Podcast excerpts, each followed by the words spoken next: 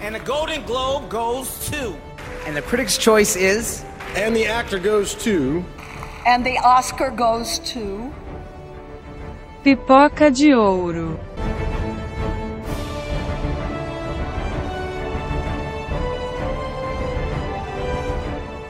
Oi, gente, sejam bem-vindos a mais um episódio do Pipoca de Ouro. E se você tá em dúvida, o que que tá tendo esse episódio agora, né, começo de junho, talvez você não lembre um pouco muito da temporada de premiação, mas a gente praticamente começa ela agora, né, com Cannes, que acabou agora há pouco, acabou em maio, e a gente tá num episódio muito especial, porque a gente vai ter uma convidada especial que estava lá em Cannes para passar um pouco da sua experiência, do como foi assistir todos os filmes. Mas antes de eu falar com ela, eu vou falar com a Nani, que vocês já conhecem, já estava aqui na temporada passada. Dá um oi, Nani. Oi, gente! Matando saudade de falar um pouquinho com vocês. E falar de filme, falar de premiação, falar de tapete vermelho. Esse episódio fora de hora, assim, mas muito especial é legal falar, né, fora de hora, mas é aquele comecinho que dá uma esperança, né? Faz a gente lembrar de como ainda é bom a temporada de premiações antes das brigas, antes dos fandoms. antes de surgir um filme que vai ser o filme do momento, até a gente não aguentar mais falar sobre ele. No momento tudo é muito novo, tudo é muito fresco. É a melhor parte, com certeza. E agora eu acho que a gente tá muito feliz de receber, eu acho que o maior viral de Cannes 2023. Cannes que, como a gente já comentou no passado, fora da nossa bolha, né, cinéfila, cada vez tem sido comentado menos, a gente vê mais aparições de blogueiros, mas a gente ficou muito feliz do Brasil, a gente acompanhou uma pessoa que se deu muito bem no Festival de Cannes, gerou um pouco de polêmica que não merecia, mas a pessoa que conseguiu trazer um público que não acompanha Cannes geralmente para Cannes, que foi a Fabi do Cinema Falia. Dá um oi, Fabi, obrigado por estar tá aqui. Oi, gente! Tô muito feliz de estar aqui com esse convite, principalmente para falar sobre Kanye. Fiquei muito feliz, né, dessa, dessa introdução de falar sobre é, eu ter atingido né, esse público, ter feito, ter tido uns virais por aí durante o festival, durante os 12 dias de festival. Alguns bons, outros nem tanto, mas de alguma forma tentar trazer esse festival e falar sobre, sobre essa experiência que acho que vai ser muito, muito legal, que é uma forma de continuar, né? É, a viver o festival sem estar lá. Então vai, acho que vai ser muito legal o nosso bate-papo hoje. E a gente tava aqui numa conversa rápida com a Fabi antes de começar, e eu e a Nani a gente já tava assim louco para saber assim dos filmes, das fofocas, né? Porque eu acho que nem você tava esperando esses virais, né? Você tava comentando como que foi isso do dia pra noite você ser a pessoa mais assim comentada do festival no mundo do Brasil. E assim, num tweet que eu acho que nem você esperava, né? Eu realmente não esperava. É, mas aí vou, eu quero saber assim, a gente tá falando primeiro de qual tweet. eu acho que tudo começou com a Rosé, né? É, a fama, é, né? O Rosé, exatamente. O tweet da Rosé. É, assim, o, como foi, né? Dando uma, dando uma pequena explicação para quem, pra quem tá ouvindo a gente. É, eu tava na sessão do Almodova, né? Do novo curta dele, que é o Strange Way of Life com o Pedro Pascal e Ethan Hawke e foi uma sessão, acho que foi uma das sessões mais malucas de Kanye, assim, já contando essa parte, né, o, o lado, do, entre aspas, bastidores, que depois não fica tão bastidores assim, porque virou notícia, mas eu consegui o ingresso de última hora, né, tipo, alguém desistiu e eu tava atualizando o site, enfim, depois eu posso explicar também como é que funciona essa, enfim, so, sobre a questão dos tickets, né, de lá, mas a gente pega mais uma, só para explicar rápido, a gente pega pela internet, assim, pelo próprio login que a gente recebe do festival. E aí eu consegui esse ingresso de última hora e eu não fazia ideia de quem que ia estar na sessão, além do próprio Almodova, porque, né, enfim, é, é o nome da, da sessão era o nome do curta com o rendezvous, que é o encontro, né? Um, um bate-papo de perguntas e respostas com o diretor, que era o Almodóvar. E aí eu consegui esse ingresso do nada. E aí entrei na sessão, cheguei bastante cedo, né? E aí consegui entrar, mostrei lá meu QR Code do ticket, consegui entrar e tudo mais. E foi muito doido, porque alguém que tava muito perto, assim, tipo, que o, o, local é imenso, né? Alguém que tava muito perto do palco cancelou e eu peguei esse ingresso, que é essa parte de orquestra de dentro do Lumière, que é esse, esse local que é onde acontecem as premieres, né? Então, eu olhei para trás, assim, tinha uma, duas meninas do meu lado e uma menina falou: Nossa, tem uma pessoa aqui atrás que eu conheço é, e que é uma modelo e tal, que tava na propaganda da Versace. E, gente, eu juro, eu não sou nem um pouco é, mundo da moda a esse nível, sabe? Tipo, eu conheço as marcas e tal, mas eu jamais conheceria uma modelo de alguma propaganda, etc.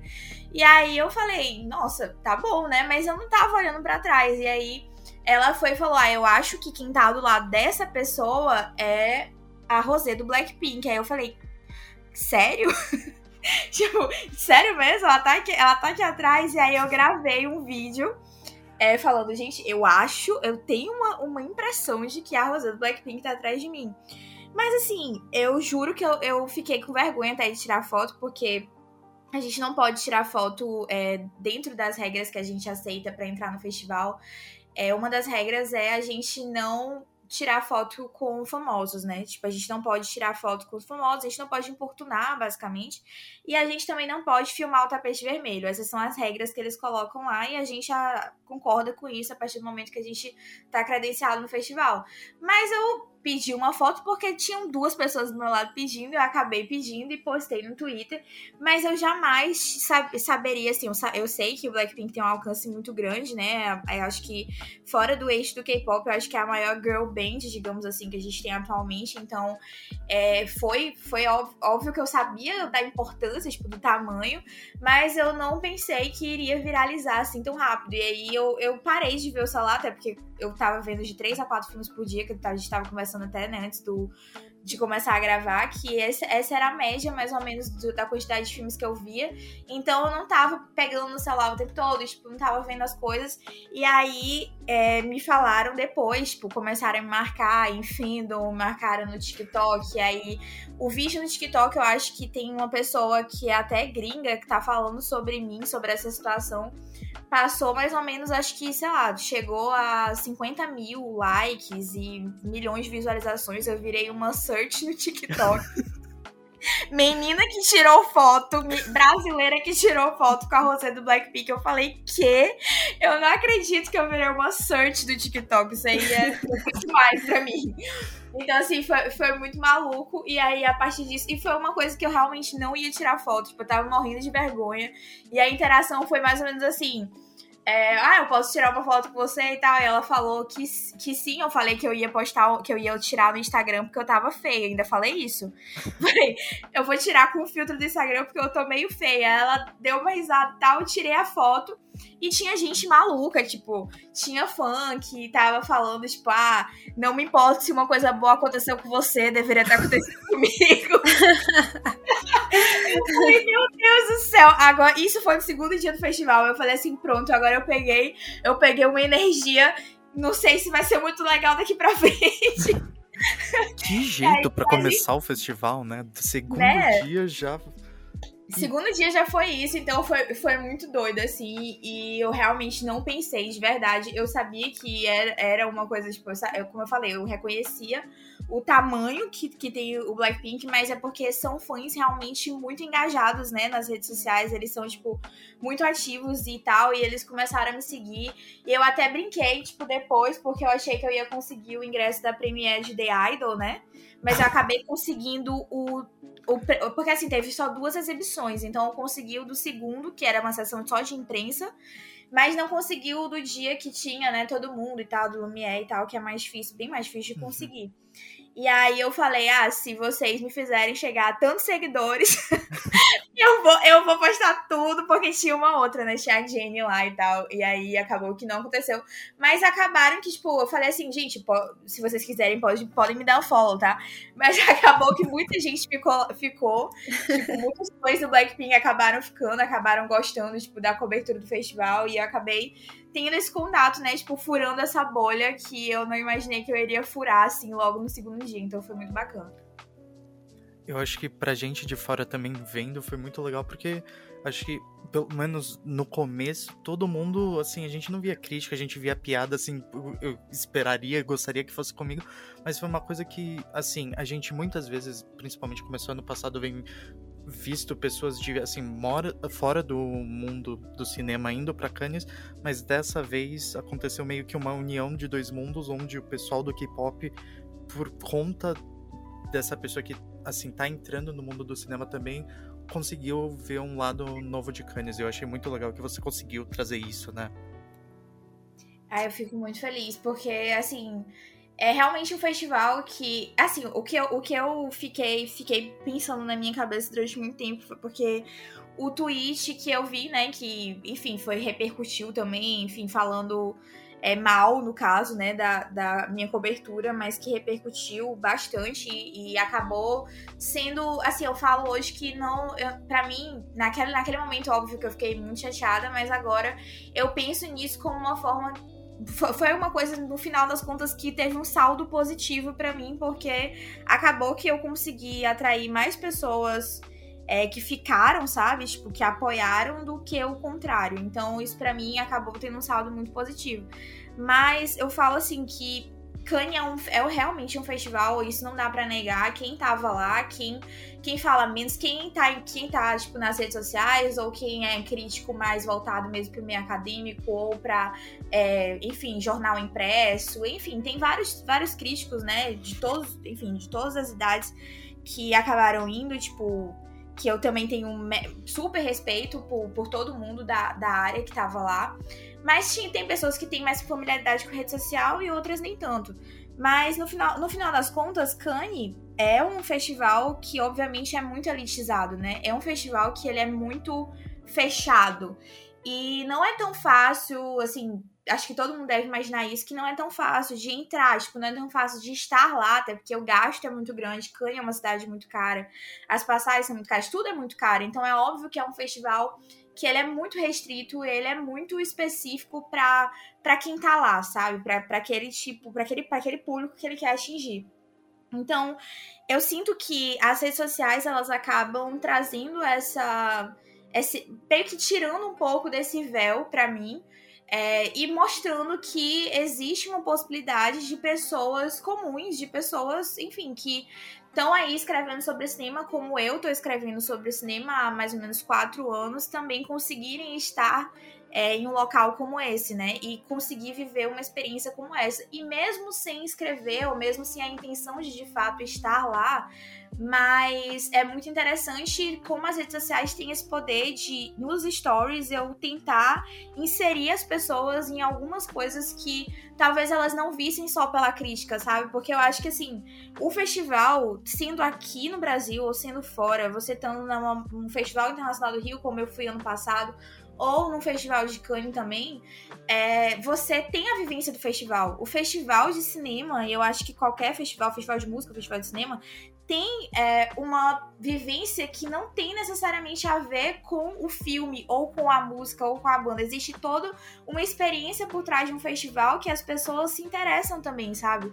Então eu acho que as redes sociais são realmente uma forma da gente conseguir aproximar pessoas que geralmente não teriam esse interesse, que por causa do, de ver, tipo assim, ah, isso aqui é como funciona um festival, existem mostras, existe isso, existe aquilo e fazer com que as pessoas conheçam mais, porque eu acho que é, às, às vezes, principalmente o cinema, como eu falei, principalmente Cannes, né, e festivais internacionais, tipo Berlim, Veneza, que parecem estar tão longe da nossa realidade, é, a gente acaba não conhecendo como acontece, como são as coisas de fato, né, tipo, como é que é quem tá lá, o que, que a gente realmente vive, o que, que a gente realmente passa. Então, acho que essa é uma parte do festival que eu faço questão de mostrar. Tipo, eu, eu entendo quem não tenha proximidade com rede social ou quem não veja é, isso como algo, enfim, importante ou relevante o suficiente, mas ao meu ver, eu acho que é uma coisa que eu gostaria de ver, então eu passo para as pessoas, sabe?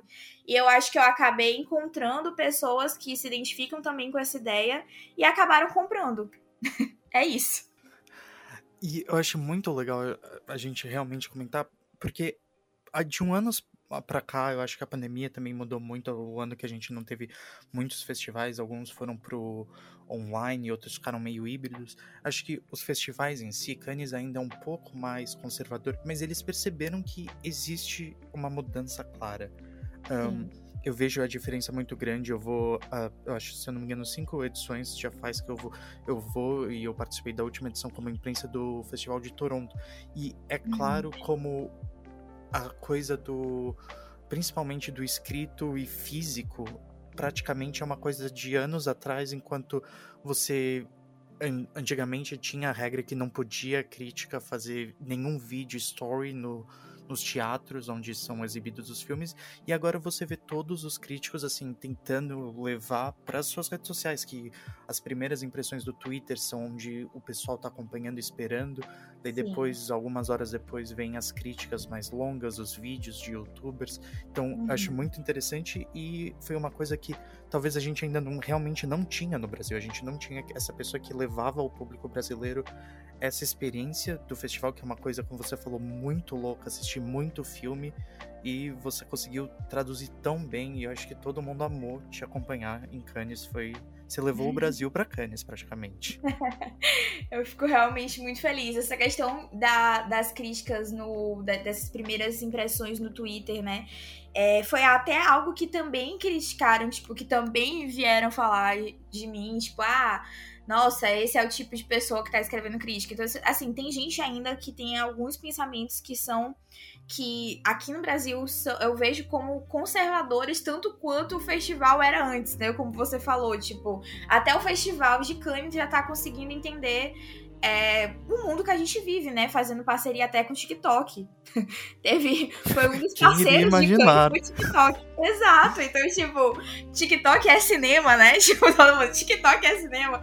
Então, assim, cara, é, é, um, é realmente uma, um momento em que, é, querendo ou não, eu acho assim que o que a gente mais tem que prezar no final das contas, é tentar colocar o nosso conteúdo, e eu falo com uma pessoa que tá nas redes sociais, mas se posiciona também como crítica, então existe essa, essa ambiguidade entre a influência, tipo, a parte influenciadora, que não tem como negar que existe, mas também não me tornar somente uma guia de consumo, sabe? Porque apesar de o trabalho do crítico também ser de guia de consumo, eu não acho que esse seja o nosso único papel. Existe um papel é, muito maior, que eu acredito que seja esse papel que eu tenho tentado, às vezes, me encaixar e que eu acho que eu tentei, acho tô, tô tentando, né? Tô nesse caminho de conseguir encontrar esse, essa voz, que eu acho que eu já comecei a, a, a fazer, mas eu quero continuar nesse ano fazendo mais, que é uma voz mais institucional, no sentido de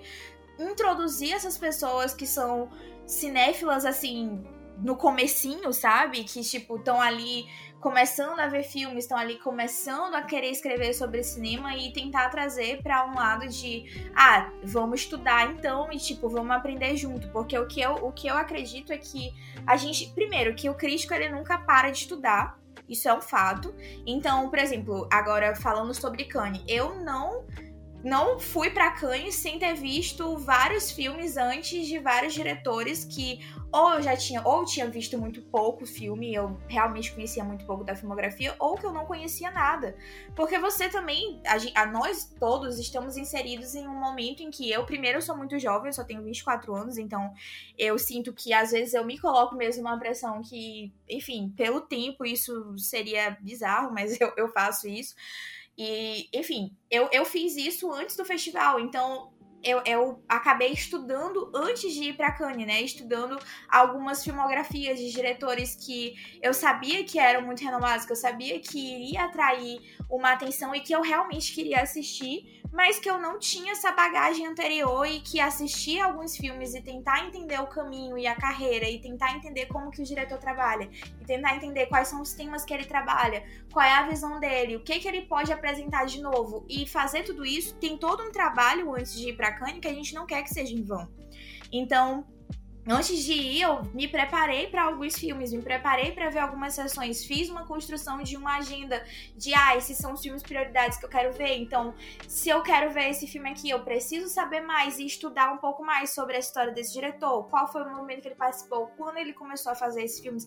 E isso é, é algo que eu compartilho, mas que eu, eu sei que muitos críticos fazem a mesma coisa que eu, mas não compartilham tanto talvez, sabe? Então, eu acho que essa parte de você falar e você ser sincero com aquela, aquele teu público-alvo, as pessoas que te leem, também é algo muito importante, porque é, é como eu falei, é algo que a rede social proporciona e Kanye também consegue proporcionar isso, porque eu fui, eu acabei falando assim, gente, vocês querem ver é, o que que eu tô fazendo antes de ir, tipo, qual é o tipo de preparação que eu tô tendo antes de ir, como é que vai estar tá quando eu estiver lá, porque nem tudo vai, vai ser tão perfeito quanto eu pensei antes, né? Alguns imprevistos acontecem, alguns filmes eu não vou conseguir ver, tipo, foi o Killers of the Flower Moon, né? Que eu, eu vou contar essa história mais na frente. Mas vai ter alguns filmes que, óbvio, tipo, não vai dar tempo.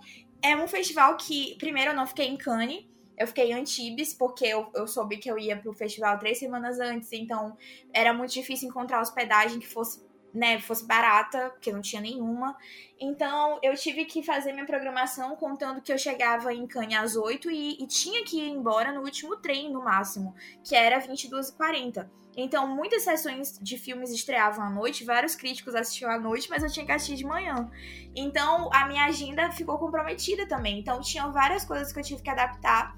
E isso é a vivência do festival. Tipo, isso é, isso é ser sincero, isso é compartilhar aquilo que você passa e aquilo que você tá fazendo para dar o seu melhor, né? Porque, além de tudo, eu sinto também que poxa, todo mundo faz ou um financiamento coletivo, tipo, isso críticos que estão começando ou críticos que já estão aí muito tempo. Tipo, Vilaça faz, fez inclusive uma meta, né, para bater de 5 mil. Então, assim, 5 mil, acho que foi 5 mil reais que ele colocou para bater e, e, colocou no Substack, colocou em tal lugar.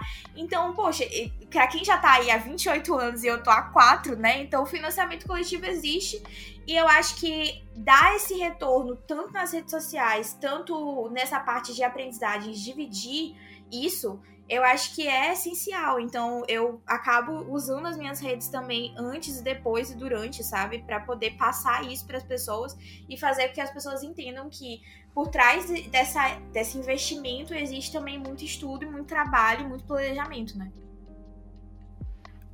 É, eu realmente acho que eu, eu fico muito feliz de pegar o que você está falando e mostrar para o público, para mostrar que muitas vezes as pessoas acham que crítico assiste o filme e ele tá lá para não gostar do filme, mas eu acho que uhum. vem tanto antes, eu acho que não deve ter um crítico, pelo menos 99% dos críticos, assim, a gente vai assistindo e a gente quer um bom filme, a gente não quer ficar lá preso por uma hora e meia, agora três horas e meia de filme, como uma tortura para depois a gente colocar tudo num texto falando mal. Acho que todo mundo quer ir, principalmente em festivais onde a gente está assistindo tantos filmes, para se divertir e viver experiências novas. Então, eu acho muito legal você falar da experiência de estudar antes. Eu, olha, fazer horário e bater horário, eu sei como é difícil, e daí você chega lá e daí o ator tá atrasado e eles atrasam a sessão uhum. e você sabe que você já tá, você tem cinco minutos para andar de um teatro para outro. Então, uhum. eu, você pode falar um pouquinho mais dessa experiência que é montar os horários, porque olha, o de Toronto me, me dói, o de Cannes também é tão difícil assim. Então, o de, o de Toronto, eu falei com. Eu, eu nunca fui, né? Mas eu falei com o Márcio, que acho que ele foi esse ano, não lembro. Mas ele falou que os teatros ficam, ficam até perto, né? Ou eu tô enganada? Isso, isso, alguns anos atrás, eles ainda tinham um teatro mais longe, mas a partir agora, depois da pandemia, eles estão no máximo uma 5 a 10 minutos de distância andando. Ah, sim. Em, em Cannes, é, eu, sendo bem sincera, eu, pe eu peguei por causa dessa minha limitação de horário, por causa do trem, como eu falei, né? Eu tinha que ir, voltar e, e, enfim, tem, tem esses horários que eu precisava obedecer, senão eu ficava presa em Cane. E o Uber era extremamente caro de madrugada, porque ali tudo era em euro. Então, não dava para mim, não, não tinha como eu ficar todos os dias, né, até mais tarde pegando Uber. Então, eu escolhi dois dias só para pegar Uber e mesmo assim foi, foi caro. Mas enfim, como eu tinha que obedecer esses horários, a única sessão que eu peguei fora do palé do festival foi a do Rendezvous com Tarantino, que foi no Crossset, que ficava a mais ou menos nove minutos andando do palé. Então foi, foi o máximo ali onde eu fui. Para quem tava hospedado em Cannes, aí já foram no IMAX, né, que era o Cine 1, que ficava em Cannes La Boca, porque é Cannes é dividida, eu acho que é dividida em dois, porque é Cannes La Boca e, o, e Cannes o local lá onde tem a Crossset, onde tem o Palais do Festival e etc. Então, para essas sessões, por exemplo, no Cine 1 e tal, que eram, que eram cinemas lá mais no, no centro, digamos assim, você tinha que pegar ônibus e tal. Então, é, para mim, era muito mais tranquilo. Tipo, eu não ia perder nada, porque o que acontece é. Eu acho que isso existe também em outros festivais. Tal, eu acho que provavelmente deve existir em Toronto, não sei. Mas você só pode cancelar é, só pode faltar, né, sem cancelar antes três, é, duas sessões. Na terceira, eles te bloqueiam. Então você não consegue mais reservar nada. É como se você perdesse seu acesso ao festival. Então, para eu não arriscar isso, para eu não pensar, cara, eu vou conseguir chegar, será que eu vou conseguir voltar? Será que eu vou conseguir uma, uma sessão a tempo? Será que eu vou conseguir entrar nessa sessão a tempo? eu acabava ficando só no palé. Mas esse ano nós tivemos muito problema lá no festival com a sala Debussy. Porque dentro do palé são quatro salas, que é a Lumière, que é onde acontecem todas as, as premières, onde acontece as premières no caso da competição oficial, né? Elas acontecem lá, e do, também dos filmes fora da competição, tipo Indiana Jones, tipo O Killers of the Flower Moon e etc.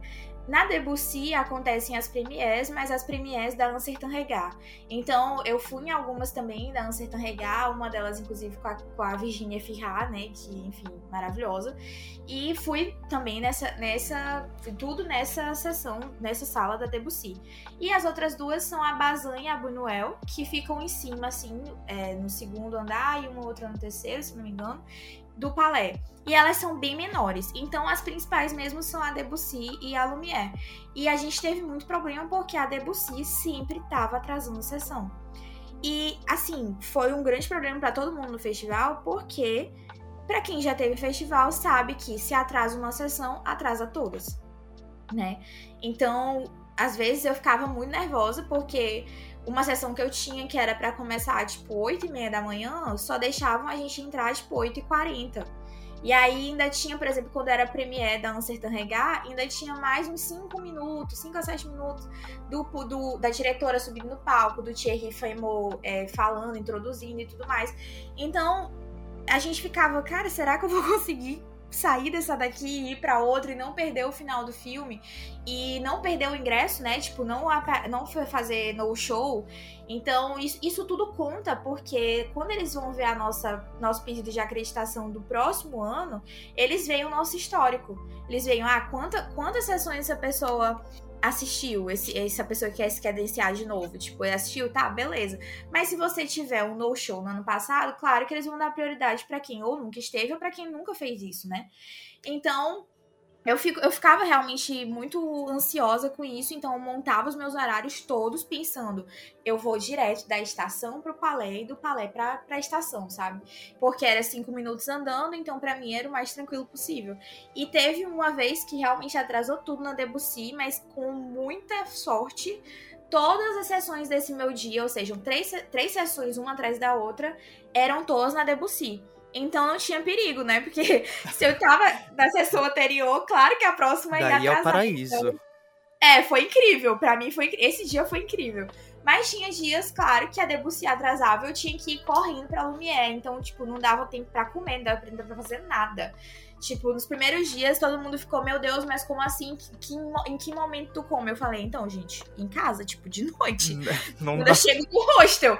Porque como é que eu vou comer? Eles não deixam levar comida pra dentro da sala, o que eu super concordo, porque não é lugar de comer mesmo. Então, não dá. Tipo, a gente não dá pra, pra comer lá. Eu levava, às vezes, barra de chocolate e tal, mas, cara, não, não tem como. Se eu tenho uma sessão 8 e meia depois umas 11, uma 11 e meia. Depois de 11 e meia tem umas 14 e 30. E depois eu tenho outra de noite. Pronto. acabou o meu dia, entendeu? Então era mais ou menos assim que eu, que eu fazia.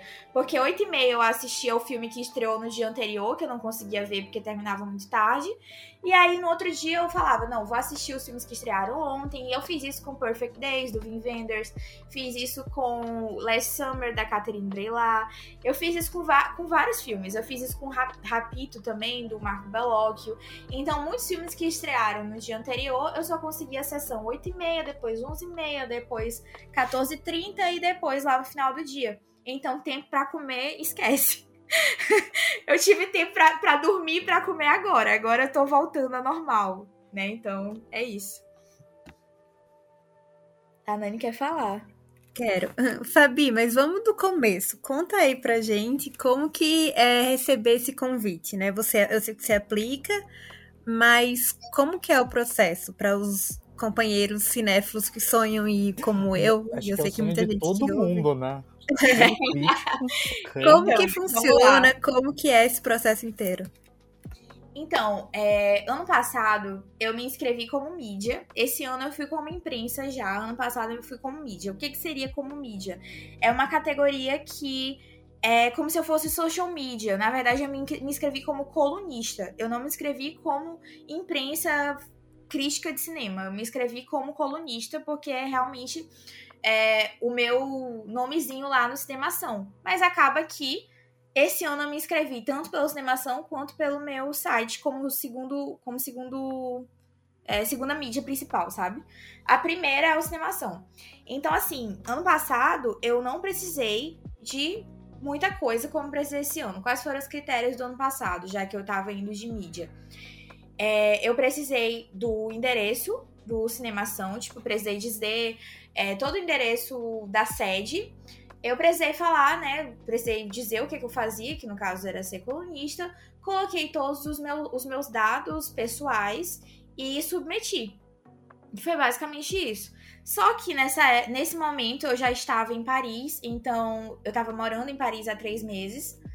Então, para mim foi muito mais simples esperar todo o processo, porque no ano passado eu julgo que Primeiro, porque era a minha primeira vez me inscrevendo, então não tinha é, comprovação que eu já tinha coberto o festival, então eles cobriram o festival, então eles passaram mais tempo, provavelmente, para analisar, mas eles me deram a resposta três dias antes do festival começar. Então foi um verdadeiro caos, porque Paris para Cannes são seis horas de viagem de trem e de ônibus são tipo 10. E eu não tinha mais como ir, porque, enfim, já era o terceiro mês gastando em euro, já era o final do último mês que eu tava lá. Então foi um verdadeiro caos descobrir que eu ia três dias antes. Eles passaram um mês para avaliar a minha, pra, a minha acreditação. Então foi loucura. Já esse ano, o que eu precisei foi: eu precisei comprovar a minha tudo que eu tinha feito no passado, então tipo, todos os textos que eu escrevi com o link direto para o Cinemação, que acho que foram foram seis textos que a gente combinou ano passado, então a mesma quantidade desse ano lá no Cinemação. É, e aí, os outros textos no meu site eu também coloquei lá. Coloquei todo o conteúdo que eu tinha feito no Cinemafilia, tipo, no Instagram. Tanto de vídeo, tipo, quantos stories eu gravava por dia, quantos posts no feed eu fiz relacionados ao Festival de Cannes. Também falei sobre os vídeos que eu coloquei no TikTok. Falei sobre, inclusive, uma palestra que eu dei para alunos de ensino médio aqui em São Luís, que me pediram para ir, tipo, era uma cadeira, eles tinham uma matéria de relações internacionais e aí me pediram para falar sobre o festival, então isso, até isso eu incluí também. Então incluí isso, incluí todo o material que eu tinha feito relacionado à Kanye, até tweet também, quanto de alcance teve meu tweet, várias coisas super detalhadas nessa cobertura que eu, que eu coloquei toda em PDF e em inglês, com fotos e com dados. E depois eu também. Isso porque, assim, ninguém me disse, tá? Tipo, não, eu não recebi nenhum, nenhum modelo de como fazer isso, mas eu falei, cara, eu vou fazer desse jeito e vai que. Foi mais ou menos isso. Ah, esqueci de falar que a gente paga uma taxa de 20 euros. Então, no, na finalização desse processo a gente paga essa taxa, tá? De 20, 20 euros mais 4 euros. Então, no final é 24 euros, porque tem uma taxa é, social, ambiental, algo assim. Então, a gente paga 24 euros. Que é tipo uma contribuição pro festival. E aí, se você for aceito, beleza, eles não te devolvem. Mas se você não for aceito, eles te devolvem esses 24 euros.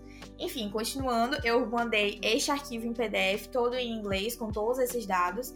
Também mandei três artigos recentes, ou seja, três críticas recentes minhas no Cinemação. E aí eu escolhi a de Avatar, a de Os Fablemans e a de John Wick. E aí eu traduzi todas para o inglês e coloquei o link direto em português.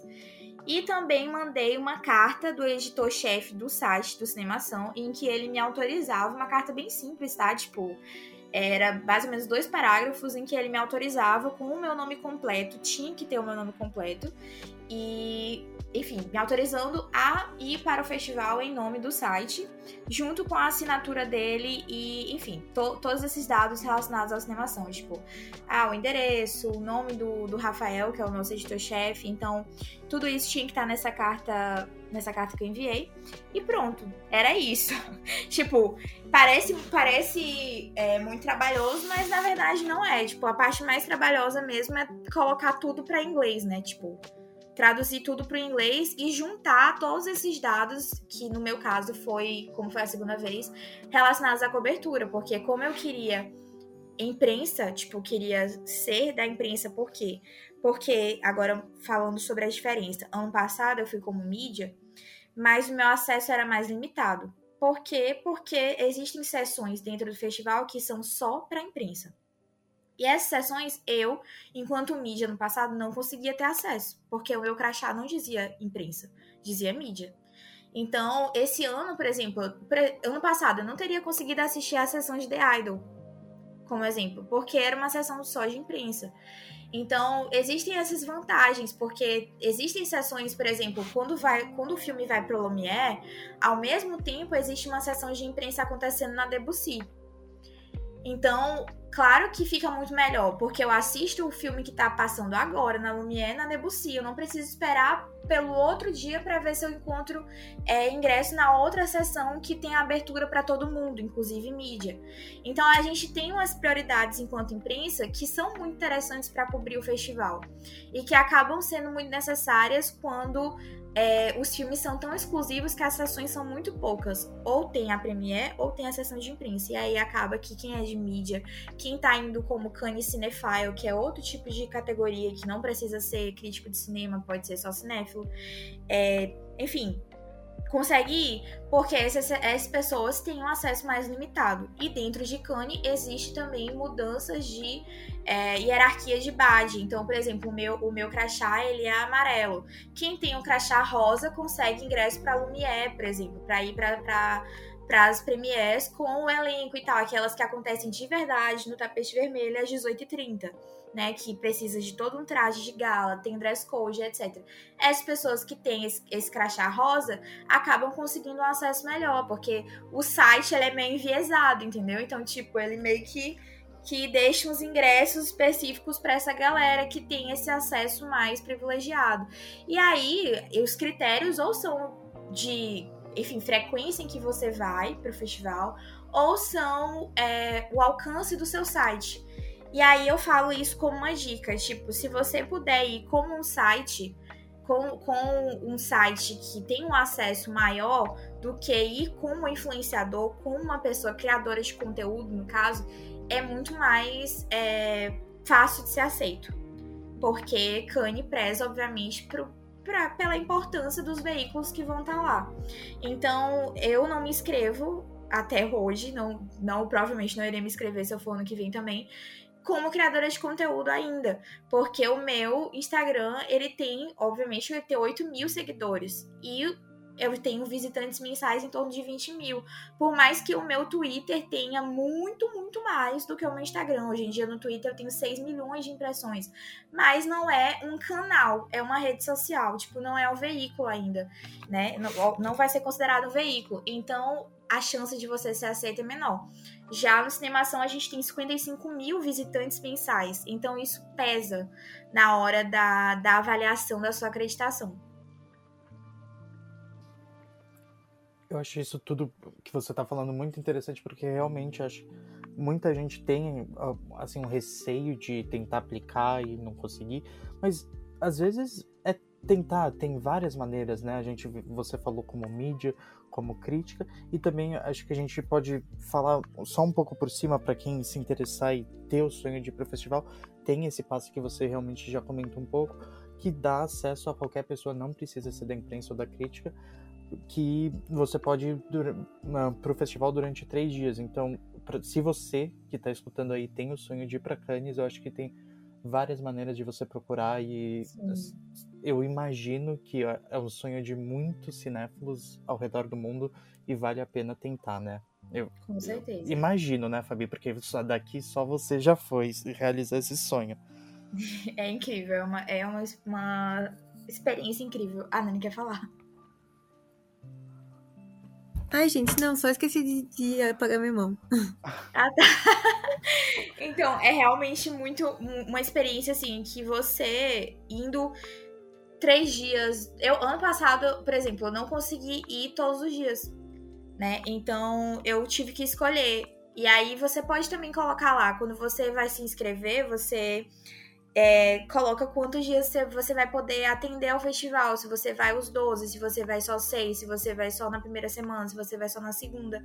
No meu caso, como eu não consegui é, passagem nem dinheiro a tempo no ano passado, eu tive que passar menos dias. Então, eu cobri só a segunda semana do festival. E aí, para mim, foi foi maravilhoso igual, entendeu? Então, eu digo que ter a experiência de passar mais dias ou menos dias, você estando naquele lugar, você é um local realmente para quem ama cinema. É um, um tempo assim para você, você. Eu não fiz nada a não ser ver filme, tipo, fazer conteúdo e ver filme e fazer conteúdo sobre cinema, sabe? Então, era o meu dia a dia, mas era o meu dia a dia vendo filme. Então, não existe algo mais assim, maravilhoso do que para um cinéfilo, para um crítico de cinema, do que estar naquele local que existe e, e, celebra o cinema há 76 anos, foi 76 anos esse ano. Então, é, todo mundo ali tá vivendo a mesma coisa, tipo, o, a final, tipo, a final, entre aspas, parece final de Copa do Mundo, assim, tipo, as pessoas comemoram como se fosse, tipo, meu Deus do céu, porque é, é algo que você fica imerso, então você passa 12 dias fazendo só isso, esse é o único foco, assistir de 3, 4, 5 filmes por dia. E para quem realmente ama cinema, isso não tem preço, né? Tipo, você separar 12 dias da sua vida pra fazer isso, tipo, pra viver uma experiência 100% cinematográfica, assim. E eu acho que não tem melhor ligação pra gente começar a falar dos filmes, porque você também, assim, é um, quando a gente tá escolhendo o que vai assistir em festival, é um pouco de sorte, é um pouco de o que a gente quer ver, né? Mas você assistiu a quase todos os ganhadores da competição, né? Uhum. Acho que uhum. tem um ou dois que você um, não conseguiu ver. Vamos começar aqui por roteiro, pelo Monster. Sim. Você tem algumas assim, primeiras impressões? O que, que você achou? Então, o Monster, ele foi um dos filmes que eu assisti no comecinho. Acho que foi, sei lá, segundo, terceiro dia que eu assisti esse filme. E eu já gostava, já tinha gostado do Broker, que eu tinha visto ano passado, do mesmo diretor, né, do Core, Coreda. E eu gostei muito do Monster, porque ele pareceu muito para mim com o Close que eu assisti no ano passado e que foi o meu filme favorito do ano passado, tanto em Cannes como pro resto do ano, assim, eu fiz eu fiz tipo uma campanha para esse filme, porque foi um dos meus filmes realmente favoritos do ano, foi o meu filme favorito do ano. Então, ele me lembrou muito, primeiro porque ele também é um filme LGBT, que ia mais, e ele é um filme que ele tem essa, essa dinâmica entre duas crianças.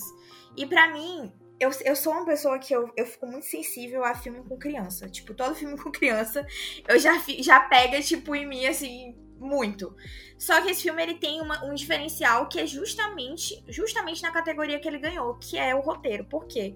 Porque a gente, agora, sem, sem tentando não dar spoiler do filme, mas o que acontece é, a gente começa a observar uma situação que tá acontecendo com uma criança que a mãe começa a desconfiar que a criança sofre bullying na escola. Né? Esse, é, esse é o ponto. E a gente tá sempre vendo o começo do filme, ali os primeiros minutos, a gente tá vendo a história do filme pela perspectiva da mãe dele. Depois, o filme muda para a perspectiva do professor dele, que é quem ela acusa de provavelmente estar fazendo bullying com o filho dela. E depois a gente vê a perspectiva, por último, a perspectiva da criança, e a gente consegue entender, e aí a gente revive as mesmas cenas que a gente reviveu com esses dois personagens anteriores, com essa criança. E a gente consegue perceber o mundo pela perspectiva dela, por último. E isso é muito encantador, primeiro porque coloca a gente em vários locais diferentes, em várias, vários backgrounds diferentes que fazem a gente ter visões diferentes, que são essas visões do, dos personagens que, ela, que o roteiro quer que a gente tenha e que a direção, obviamente, também é, corrobora para isso. E que no final existe também um, um final que para mim foi muito. Cara, é um filme muito assim emocionante, porque o final dele é realmente muito forte, sabe? Tipo, é um final muito forte. E ele faz uma referência ao filme do, é, do estúdio Ghibli, né? Que é do Hayao Miyazaki. E eu acho que é o Viagem de Shihiro, se eu não tô enganada. E é, é uma cena muito linda, tipo, o final é muito lindo, eu me emocionei muito. Tipo, a, a partir do... Eu assisti esse filme junto com a Neuza e com a Ilana, do 16mm, e tinha uma outra pessoa, acho que era o Guilherme, do Chipu, eu não lembro. Mas a gente tava, tipo, um do lado do outro, assim. E aí eu falei assim: ah, você percebeu o que aconteceu lá no final? Só eu e a Ilana, a gente tinha percebido exatamente uma coisa lá na cena final, que quando o filme lançar no Brasil também vai ser muito falado que é que o final ele fica meio que, entre aspas, em aberto. Mas tem um, um, um, detalhezinho no final que faz toda a diferença pra gente saber o que aconteceu. Então foi um filme que mexeu muito comigo. Foi um filme que eu assisti no começo do festival por causa dessa história. Ele me pegou demais por causa dessa relação entre, entre crianças, assim, mostrar essa perspectiva pelo ponto de vista de uma criança. A referência ao Estúdio Ghibli, que eu sou completamente apaixonada também. Então ele, ele me pegou muito. Mas, ao mesmo tempo, eu não diria que foi o meu filme favorito do festival, sabe? Porque, como eu falei, ele tem muita proximidade com o filme do, do Close, do Lucas Don't. Então eu já, eu já tinha mais ou menos uma, uma coisa para comparar, sabe? Isso às vezes é bom, isso às vezes é ruim. Nesse caso é um pouco ruim, porque eu achei Close superior. Então, para mim, foi, foi um filme que mexeu comigo, mas que eu não considero, não considero, tipo, sei lá, top 5, sabe? Do, do festival, dos 30 que eu assisti. Olha, eu acho que pro público que tá escutando, pelo menos me animou muito mais que eu já tinha escutado um pouco. E, assim, mal vejo a hora de assistir. Como, acho que a maioria dos filmes... Como que você sentiu, assim, o festival em geral? Você achou que foi uma seleção boa? Eu vi gente comentando que talvez não foi tão boa quanto os outros anos. O que que você sentiu, assim, do geral? da, da seleção, tanto da competição como de fora? Então, eu assisti 18 filmes da competição oficial. Eu fiquei devendo quatro filmes, se eu não me engano. É, mas eu, sinceramente, comparado aos filmes que eu, achei, que eu assisti no ano passado, eu achei essa seleção do festival melhor. E não só da competição oficial eu achei melhor, mas eu também achei superior todas as outras, as outras mostras, entende? Tipo, os nomes que foram até lá, tipo, o que esse festival conseguiu proporcionar, porque eu assisti filmes também fora da mostra é, da competição oficial que eram incríveis, incríveis, incríveis, tipo o filme do Godard, Godard by Godard, que era documentário. Assisti também a homenagem a Agnes Varda, que era Viva Varda, que foi incrível. Assisti também uma nova versão do filme do Vin Wenders, que foi que antes era o Room 666, agora era o Room 999 e que foi feito por uma diretora, que agora eu esqueci o nome dela, mas que tem o Vin Wenders, que tem vários diretores falando sobre o futuro do cinema na era do streaming, que foi para mim uma das melhores coisas que eu assisti. Teve o Retratos Fantasmas do Kleber Mendonça, que estava fora da competição, mas que também foi muito bom. Teve o filme do Hong Sang-soo, que eu também não, que eu não consegui assistir esse, mas estava na quinzena, se não me engano, era na semana da crítica, não lembro. Então, teve muita coisa no festival que acabou deixando ele, na minha opinião, superior ao do ano passado. Para mim, foi um festival que conseguiu é, atingir e levar mais. É, sabe, mais nomes, mais história, mais, mais do que o ano passado. Então, para mim, foi, foi um festival mais marcante. Você falou o filme do Kleber Mendonça, acho que a gente pode comentar um pouquinho mais daqui a pouco, mas outro filme que você viu, dessa vez um cineasta brasileiro, mas que fez um filme internacional, foi Firebrand, do Karim. O que, que você achou do filme? Que é um filme que dividiu um pouco os críticos. É, dividiu. Eu, eu, sinceramente, gostei do filme. Eu fiquei surpresa que muita gente achou, nossa, extremamente mediano. Eu, se eu não me engano, dei quatro estrelas para esse filme e eu escrevi sobre ele já lá no Cinemação. Quem quiser ler, né, que tiver interesse em ler, tá lá o meu texto. E foi um filme, assim, que ele me surpreendeu muito, primeiro porque eu acho que o Karim é, primeiro, ele co-dirige um dos meus filmes, assim, da vida, que é Viagem Porque Preciso, Volto Porque Te Amo. E eu sou completamente maluca por esse filme, primeiro porque eu, eu sou do Nordeste, né? Então esse filme, ele tem muita... Ele pega muito, assim, em mim, é, com questões muito específicas, regionais e tal. Então, eu já tinha um carinho já muito grande por ele, pelo diretor. Mas, é, falando sobre, sobre o Firebrand, eu acho que o que mais me deixou, é, assim, ligada ao filme foi que ele conseguiu fazer com que uma super produção, tipo, com muito, muita grana, muita grana, e com nomes como a Alicia Vikander e o Jude Law, se transformar em algo intimista. Que eu acho que é algo do próprio Caim. Ele consegue transformar essas histórias em histórias todas as histórias que ele faz em histórias muito, muito, muito ligadas ao personagem. Tipo, ele traz a câmera para muito perto do rosto, faz uns closes e faz a história girar em torno das reações desse personagem e faz com que isso torne o filme muito mais interessante.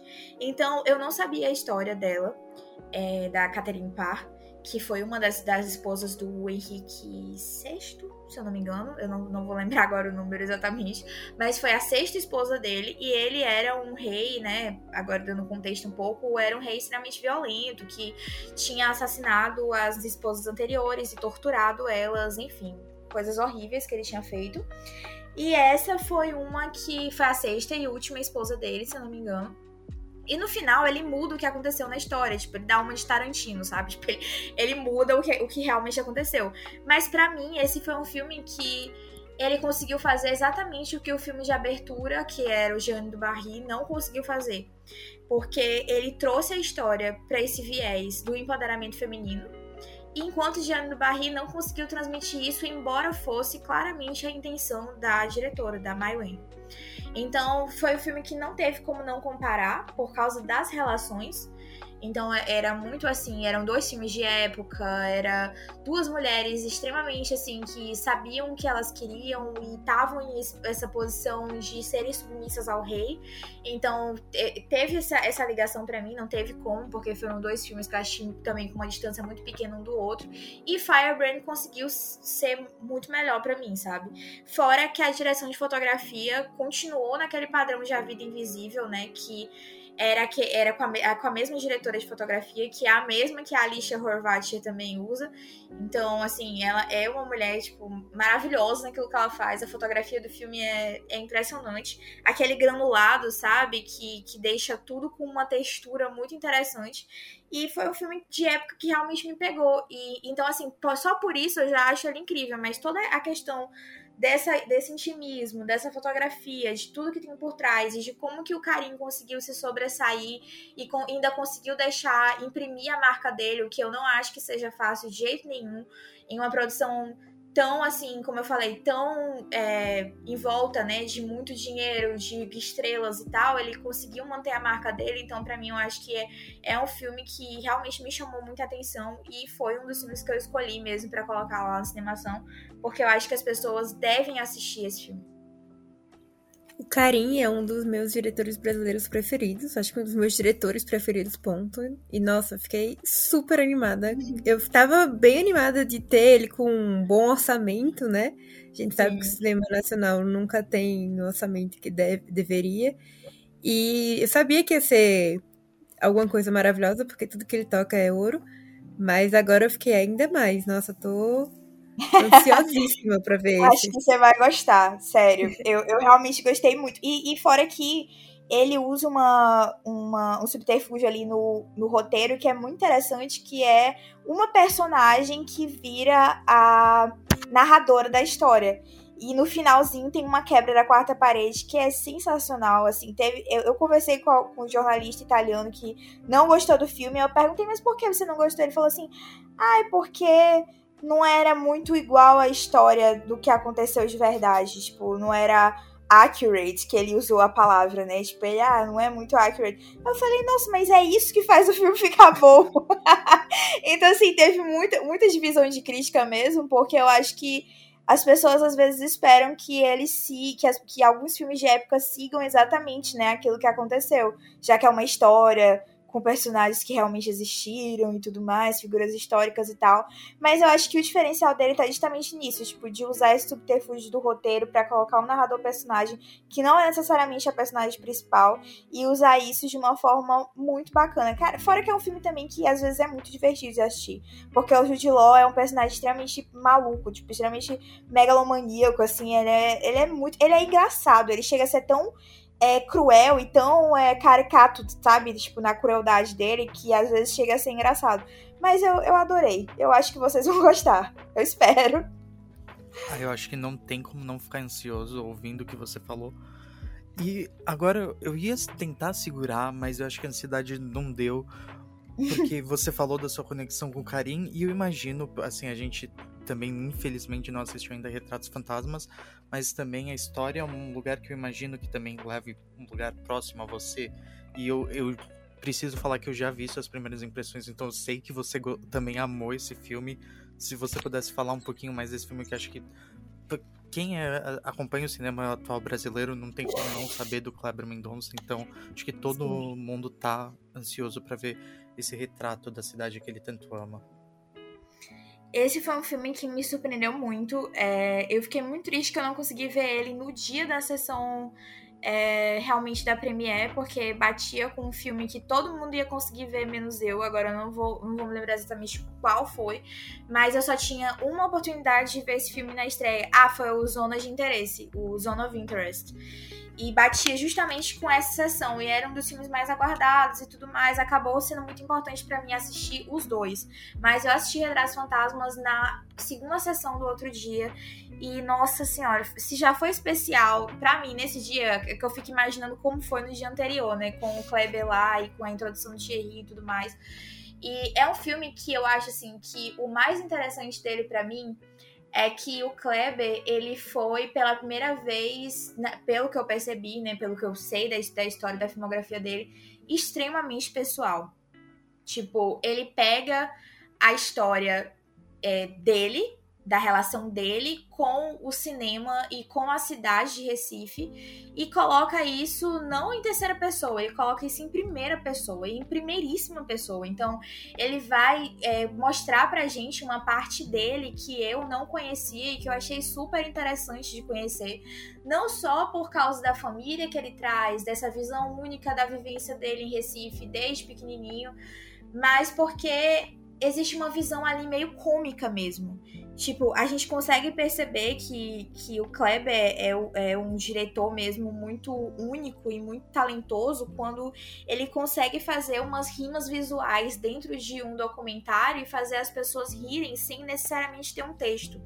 Então, isso é, isso é o, o o, assim, a perspicácia, sabe? Tipo, da, da questão do timing, de colocar as imagens no momento certo e de conseguir fazer com que a gente ria simplesmente por isso. E eu achei muito fantástico ele mostrar esse lado dele e mostrar esse lado dele que é que é porque toda vez que a gente fica em primeira primeiríssima pessoa assim a gente acaba se tornando muito vulnerável né então, é, eu sabia, obviamente, da ligação dele com a cidade. Não tem como não saber da ligação do Cléber Mendonça com a cidade, com Recife, principalmente porque é, os filmes dele trazem isso, né? Aquários traz isso, Som ao Redor traz isso, até o próprio Bacurau, por mais que não seja na cidade é, de Recife, mas traz a, a, a, ideia do povo com o local. Então, acho que o Cleber Mendonça é aquele tipo de diretor que a gente sempre usa quando a gente vai falar sobre arquitetura e cinema. Tipo, a gente sempre vai falar, ah, como é que a arquitetura, como é que o local influencia o personagem, como é que isso influencia a história. A gente não consegue não pensar, pelo menos eu não consigo não pensar, nos filmes do Kleber Mendonça. Então ele vai usar essa, essa ideia de, de Recife que ele tem e vai colocar em primeiro momento ali no, no documentário a relação dele com a própria casa, que foi cenário de vários filmes e que eu também não sabia que, que tinha sido. Então, ele vai até passar alguns momentos e vai falar muito de O Som ao Redor, que é um filme mais experimental, né? Que, que teve um orçamento muito baixo e que, particularmente, é o meu filme favorito dele. Ele vai usar muito som ao redor ali no começo, depois ele vai falar um pouco sobre aquários e tudo mais, e todas as coisas que ele vivenciou naquela casa que é a casa da família dele.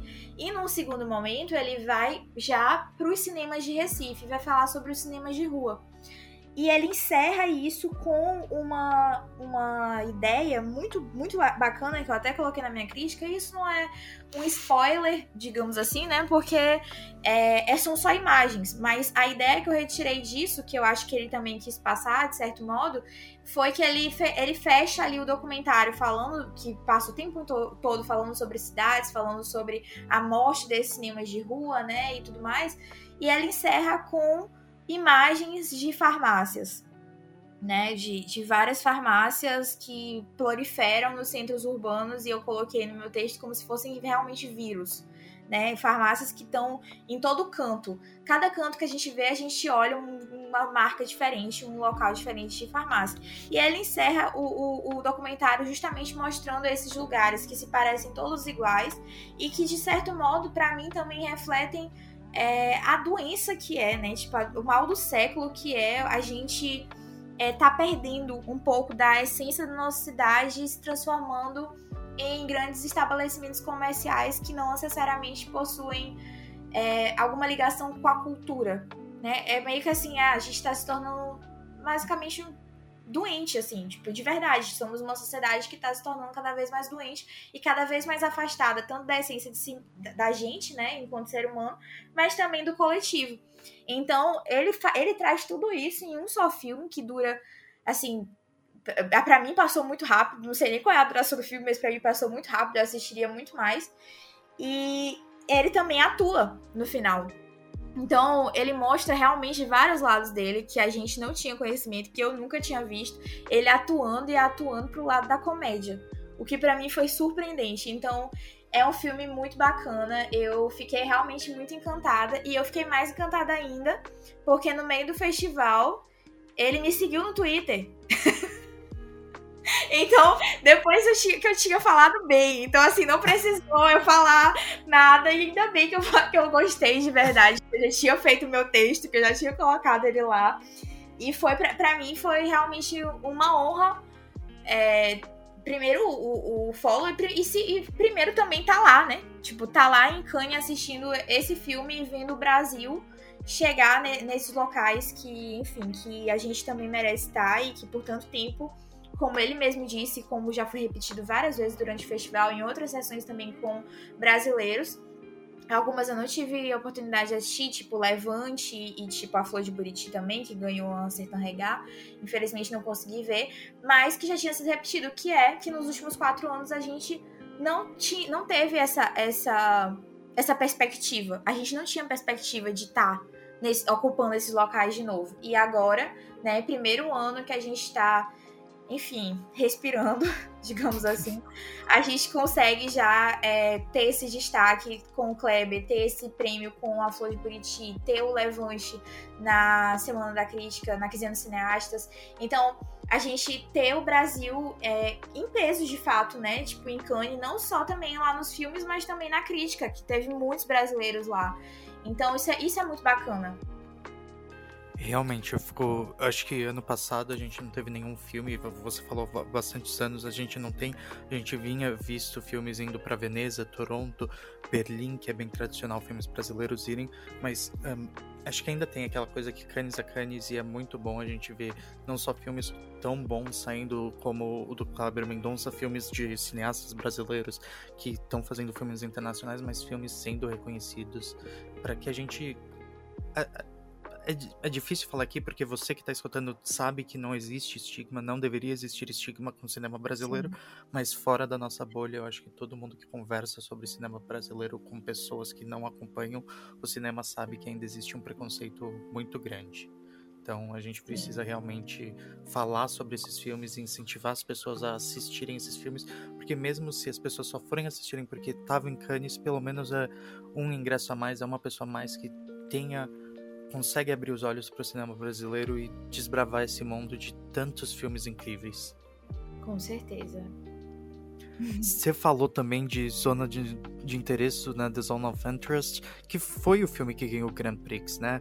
Acho que, e para mim, pelo menos, de, assistindo de fora, vendo as críticas, acho que foi o filme que, assim, mais. Eu até tava esperando ele ganhar o Palme d'Or, que mais eu vi uhum. pessoas falando bem. Você tá. Que, que você achou do filme? Você teve essa sensação? Ou você já também comentando um pouquinho de Anatomy of Fall, que levou a Palma de Ouro, você já tava apostando no, nele para ganhar? Então, eu. O meu favorito assim, no momento em que eu assisti foi Anatomia de uma Queda. Anatomy of a Fall. Eu me lembro que eu. Tem, tem o meu vídeo lá nos stories que eu tinha acabado de sair da sessão e eu falei: caramba, é, pra quem não sabe, tá ouvindo, eu sou advogada. Então, teve uma cota dos advogados. Eu, eu brinquei, falei assim: cara, teve uma cota dos advogados aqui em Cannes. Acabei de sair de um filme que é um drama de tribunal incrível e tal. E falei: esse, esse sim é, é o meu filme favorito. Então, a partir do momento que eu saí da sessão, eu já sabia que esse filme ia ficar no mínimo, no mínimo, no top 3 do, do festival. E assim, ainda não tinha acabado os filmes, tá? Então, eu falei assim: esse filme aqui, esse aqui é muito bom, viu? Então, foi, foi o filme que me impactou, assim, de cara. O Zonas de Interesse, eu assisti e eu fiquei completamente parada, tipo, paralisada depois de muito tempo. Falei, cara, eu não sei se eu amo ou eu odeio esse filme. Tipo, foi, foi algo muito, muito, muito 880. Tipo, falei, cara, ou eu amo esse filme, ou eu acho incrível o que aconteceu ali naquele finalzinho e, e enfim, em todo o filme, na verdade, ou eu odeio por causa desse finalzinho. E aí eu fiquei pensando, será? Será que sim? Será que não? Será que sim? E, eu, e aí depois eu cheguei à conclusão, cara, só porque eu tô pensando tanto nesse filme e, e assim, eu fui dormir pensando nesse filme. Esse filme foi o último filme que eu assisti no dia. E eu fui pro rosto, eu fiquei pensando nesse filme, fiquei pensando, caramba, o que, é que eu escrevo sobre esse filme? Até para escrever uma pequena, um pequeno tweet, assim, uma pequena review, eu passei muito tempo pensando sobre esse filme. E eu não consegui, inclusive, falar muita coisa. Tudo que eu falei era adjetivo. Eu odeio a adjetivação excessiva, mas era tudo que eu conseguia falar sobre ele. E depois eu fiquei pensando, gente, eu acho que eu gosto. Porque só por ele ter me feito ficar aqui pensando e martelando na minha cabeça e ter me dado um mal-estar absurdo no coração, ele já fez, já cumpriu o papel dele. E assim, isso é muito doido porque tem filmes que você assiste naquele exato momento e você aclama, tipo, imediatamente. E tem outros filmes que você passa um tempo para digerir ele, porque ele justamente foi feito para você se sentir mal né? Então, assim, claro que nem sempre isso de ser feito para se você se sentir mal é algo necessariamente bom e por isso o filme deve ser bom. Não tô falando isso. Mas nesse caso, para mim foi, porque eu falei, caramba, esse filme teve um impacto muito grande em mim. E nenhum outro filme do festival teve um impacto tão grande em mim a ponto de eu fazer, de eu fazer isso, de eu parar para pensar e refletir e passar assim a minha noite inteira. No outro dia eu ainda tava pensando nele, então foi o um impacto, ele foi crescendo em mim, assim, aos poucos. E hoje, e hoje, tipo, assim, no final do festival eu falei, cara, eu acho que quem vai ganhar é Zone of Interest. No meu coração continua sendo Anatomy of a Fall. E aí eu coloquei lá no Twitter de manhã, no dia da, da cerimônia de encerramento, né? Eu coloquei, no, pra palma de ouro do meu coração, eu coloquei dois pontos. Anatomia de uma queda. Mas quem eu acho que vai ganhar? Aí eu coloquei Zone of Interest, pode ser Zone of Interest ou Falling Leaves. Acabou que, no final das contas, Fallen Leaves ganhou o prêmio do júri, né? Que é equivalente a um terceiro lugar ali. É um terceiro lugar informal, digamos assim, né? Porque cada prêmio tem um nome diferente.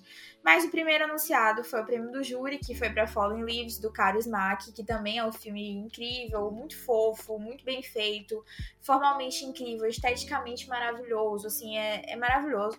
É um filme de romance, uma comédia dramática, romântica, etc que eu gostei muito de assistir. Esse aí eu assisti na Premiere, no, no Lumière, e foi incrível. E também falei sobre Zone of Interest, né, que ganhou o Grand Prix, como, como a gente acabou de falar. e o Anatomia de uma Queda, que foi o Palmas de Ouro que eu disse do meu coração e acabou realmente ganhando a Palmas de Ouro, né? Terceira Palmas de Ouro na história de Cannes, e olha que estamos falando aí de 76 anos de história, que foi dada a uma mulher.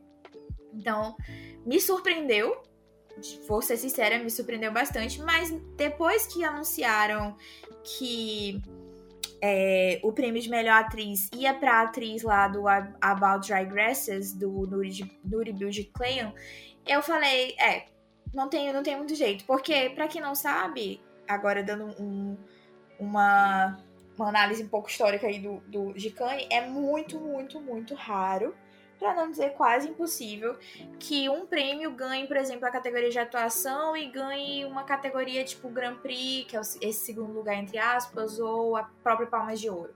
E que ganhe roteiro e que leve outro, entendeu? Então, assim, é, eles tendem a premiar filmes diferentes em cada categoria e tentar ser o mais justo possível, no caso de abarcar a maior, maioria dos filmes que eles, que eles podem.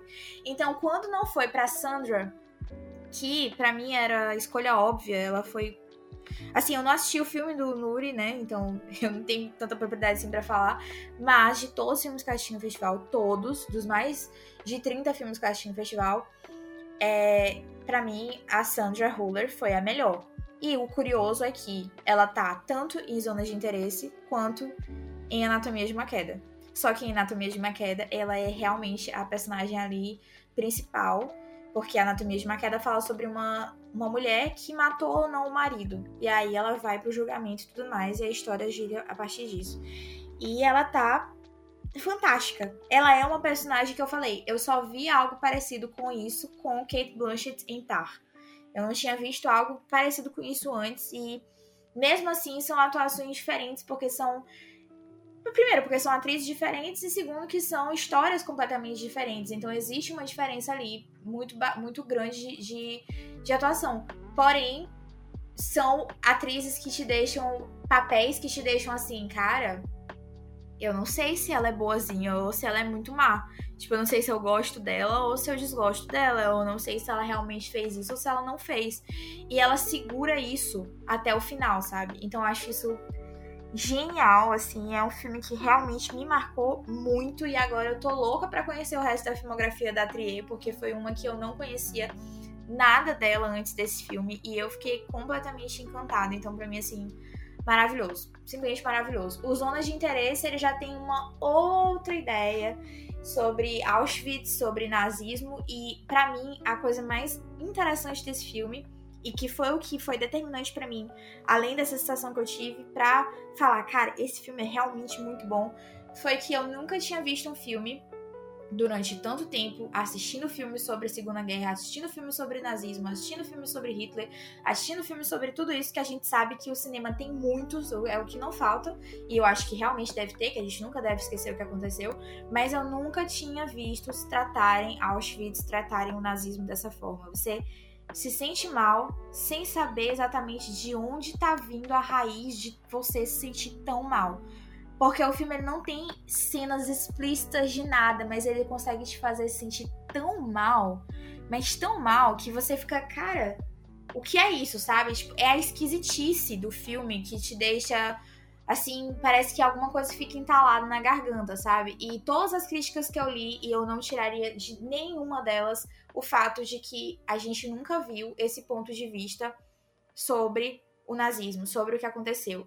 E talvez seja por isso que eu pensei, cara, esse filme vai ganhar.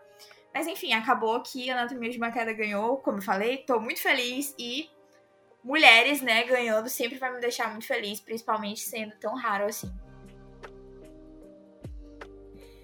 Nossa, essas descrições estão me fazendo ficar me coçando aqui para assistir tudo isso. é, eu amo quando tem anos fortes, assim, né, no cinema. É, às vezes tem anos que são muito fraquinhos, que os filmes são, deixam muito a desejar. E quando vem bastante coisa assim, empolgante, grandes promessas, nossa, para todo cinéfilo é maravilhoso.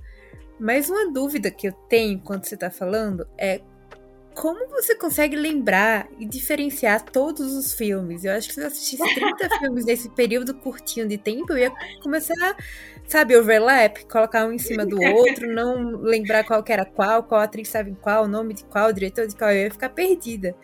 Fala aí como é esse processo, se você tem um caderninho para anotar, só sua memória é super poderosa mesmo, conta pra gente. então, é, eu, eu anoto eu, eu falo assim, que tem muita gente que eu vi que anota durante sessão.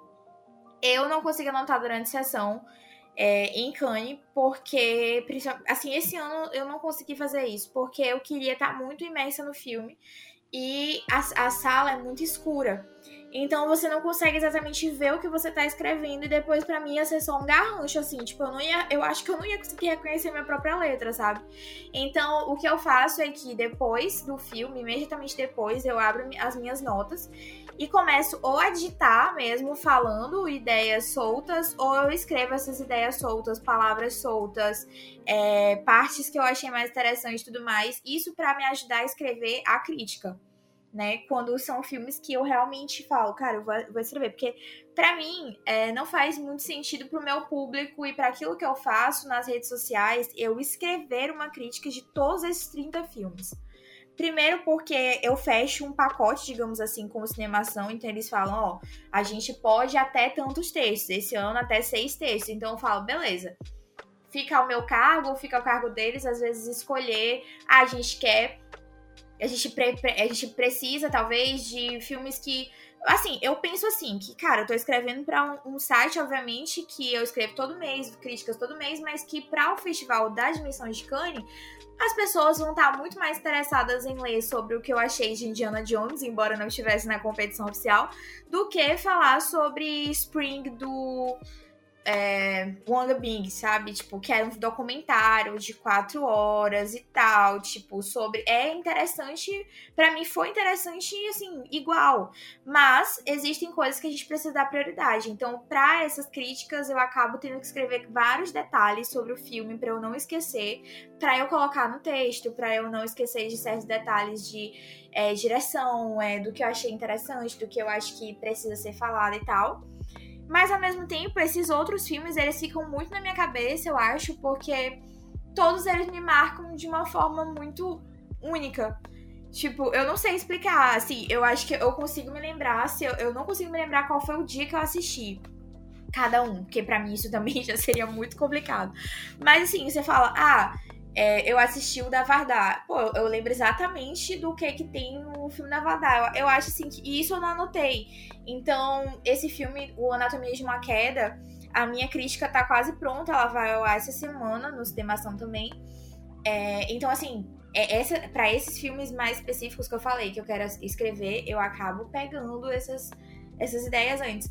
Mas para o resto dos filmes, tipo, pra esses outros 30 filmes aí que sobram, tipo, sei lá, 20 e poucos filmes, eu acabo me lembrando mesmo pelo momento. Eu acho que acaba me marcando de formas diferentes, sabe? Tipo, documentários acabam, acabaram me marcando de forma diferente. Então, tipo, o documentário do Godard e o documentário da Vardar, eu acabei é, sendo marcada de formas diferentes por ambos. Então, The Idol, que é, já é série, foi a única série, né, que, que eu assisti, a única série que lançou lá, já marcou de uma forma negativa, então por isso eu lembro.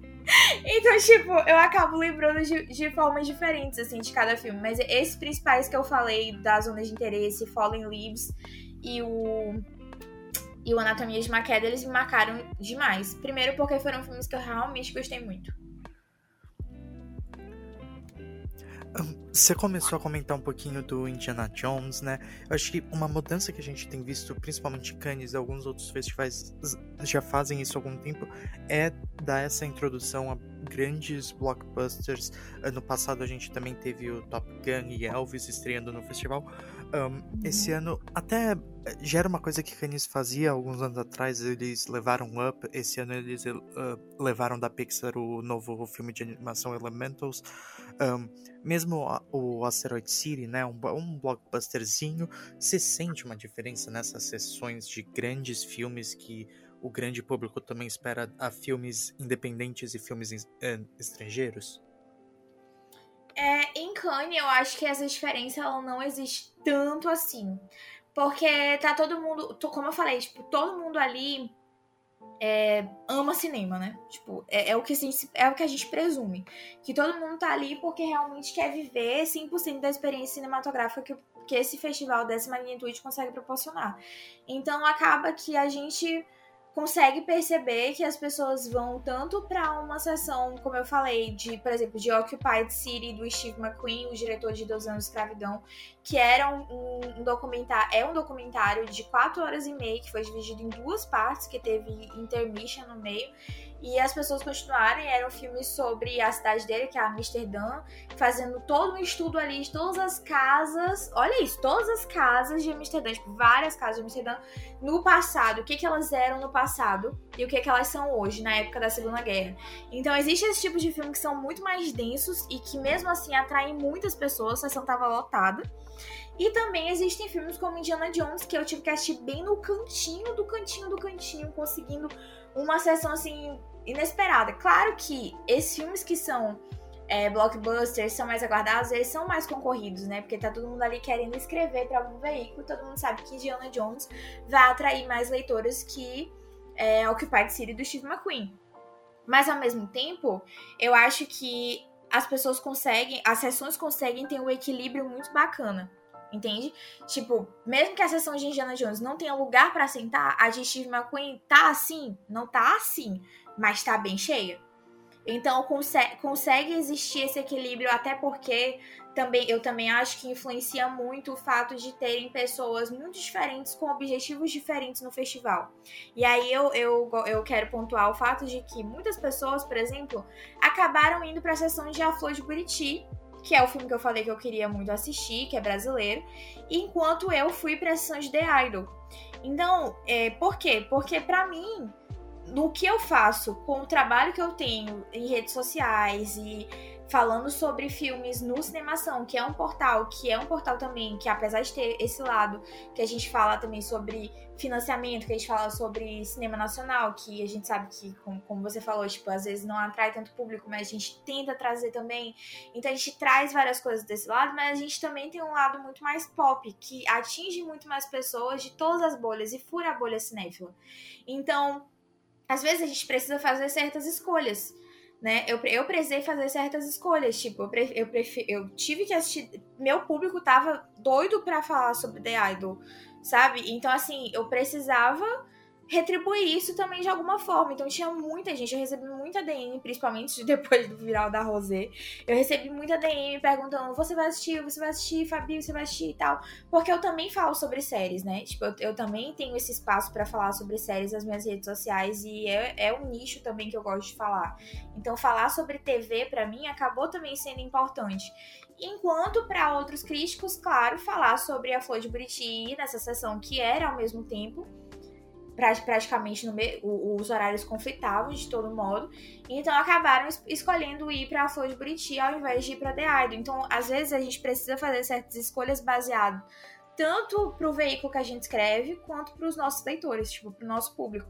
E aí existem essas escolhas que acabam sendo feitas que, pô, claro que tem muita gente no blockbuster, mas também vai ter muita gente para assistir um filme independente de, sei lá, 5 horas, ou um filme também de muito orçamento de 5 horas, porque o, o do Steve McQueen não tem pouco orçamento. Mas enfim, é isso, sabe? Eu acho que acaba conseguindo, um festival dessa magnitude acaba conseguindo encher todas as salas, sendo blockbuster ou não.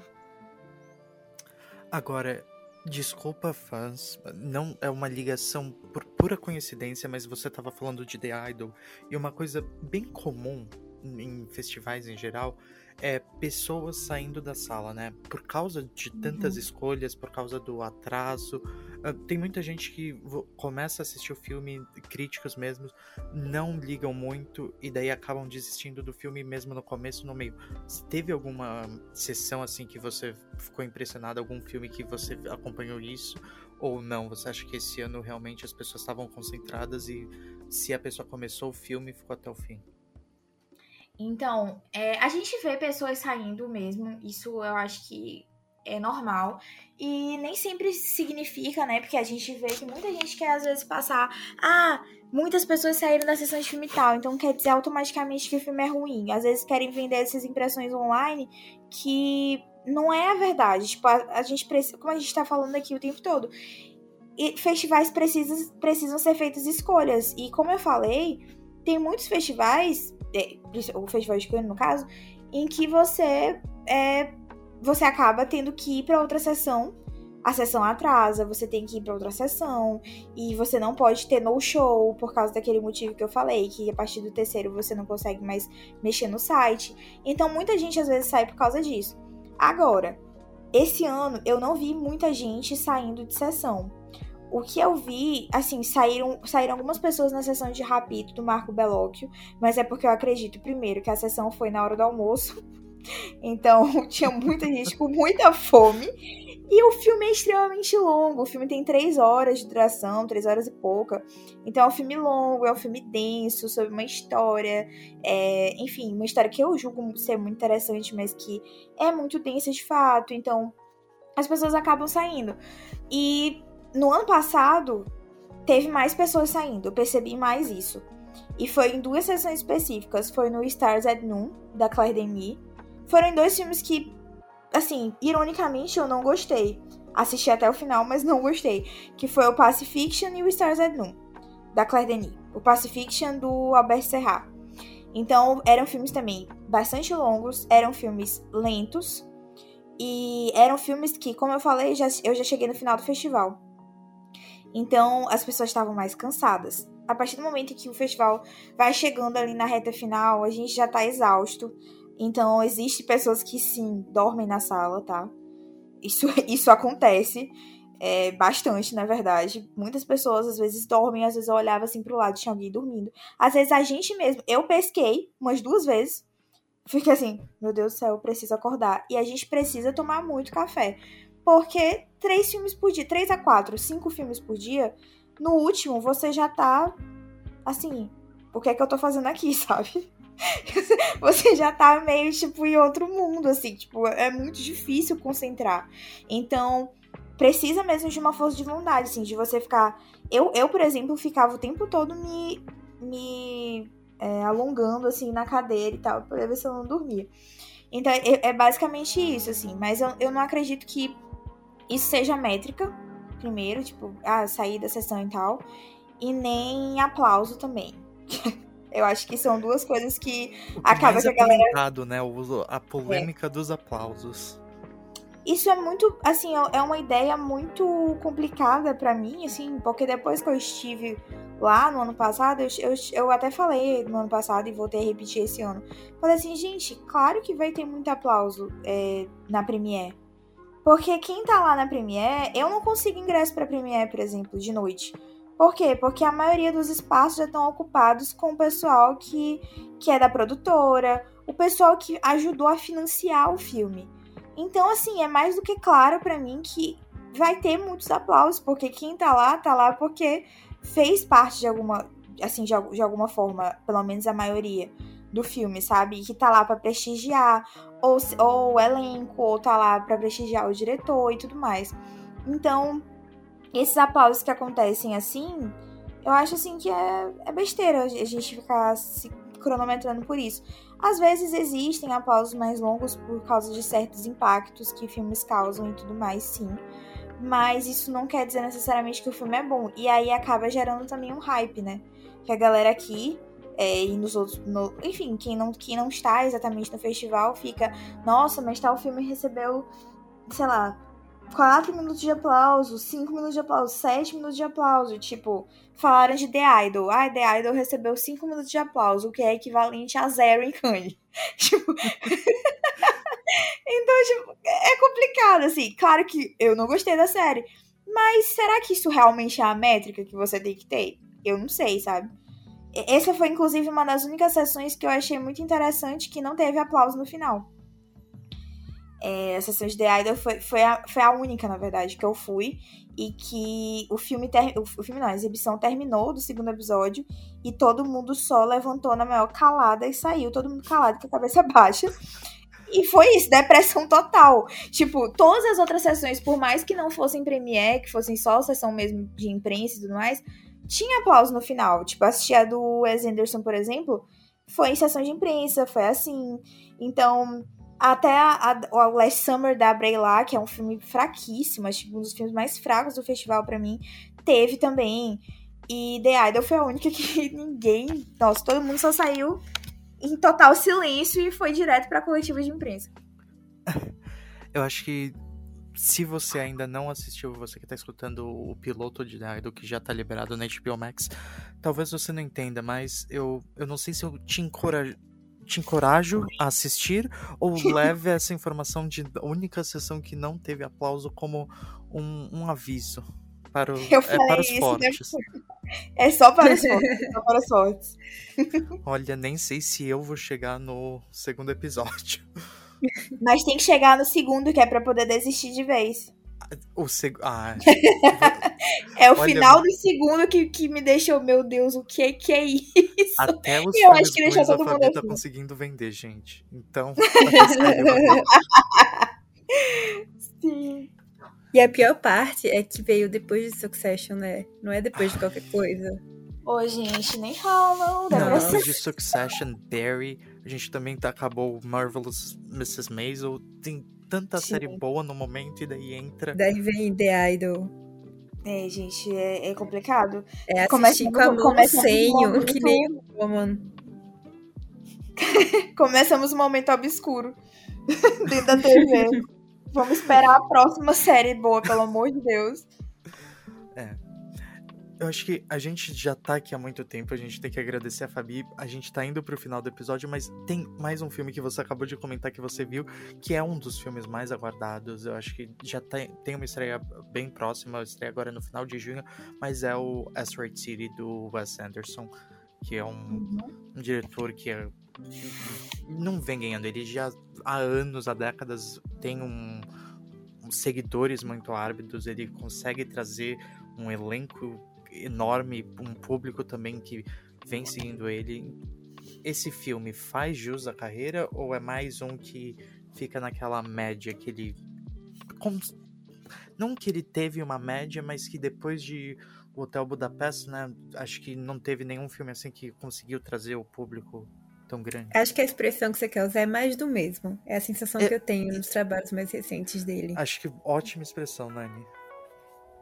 Gente, assim, sendo bem sincera, é, o meu texto sobre o, o, o filme Western City tá no Cinemação também, e foi um dos textos que eu mais demorei para fazer, porque ele foi muito pessoal também, tipo, eu, eu realmente, eu acho que ele nem é exatamente uma crítica, ele virou mais um ensaio, porque eu falei de uma forma muito pessoal do quanto que era muito difícil para mim escrever sobre os filmes do Wes Anderson. E isso parte do fato de que eu não consigo gostar do estilo dele. E isso é um, é um problema, assim, que como crítica, óbvio que vai ser um, uma questão para mim, porque é um empecilho para eu conseguir me conectar com os filmes dele. E não é que eu não goste de nenhum filme dele. Por exemplo, eu gosto muito de Moonrise Kingdom, eu gosto muito de é, Isle of Dogs, acho que é Ilha dos Cachorros, né? Mais, mais, mais fácil falar assim. Mas, por exemplo, eu não gosto de Grande Hotel Budapeste. Eu não consegui gostar direito de A Crônica Francesa. Achei, assim, chatérrimo. Então, eu tenho uns problemas com alguns filmes dele, os Excêntricos. Eu, sério, assim, tem muito filme dele que eu fico... Não dá, tipo, eu só, só, eu só tenho um problema de que é o seguinte para mim, o meu estilo de filme favorito, e cada um tem sua preferência, inclusive críticos, né? Então, deixando isso bem claro, o meu tipo de filme favorito é aquele em que eu me sinto mais próxima da, da vida. Isso não quer dizer necessariamente um realismo exacerbado, mas que eu consiga sentir que o filme tem uma certa fluidez.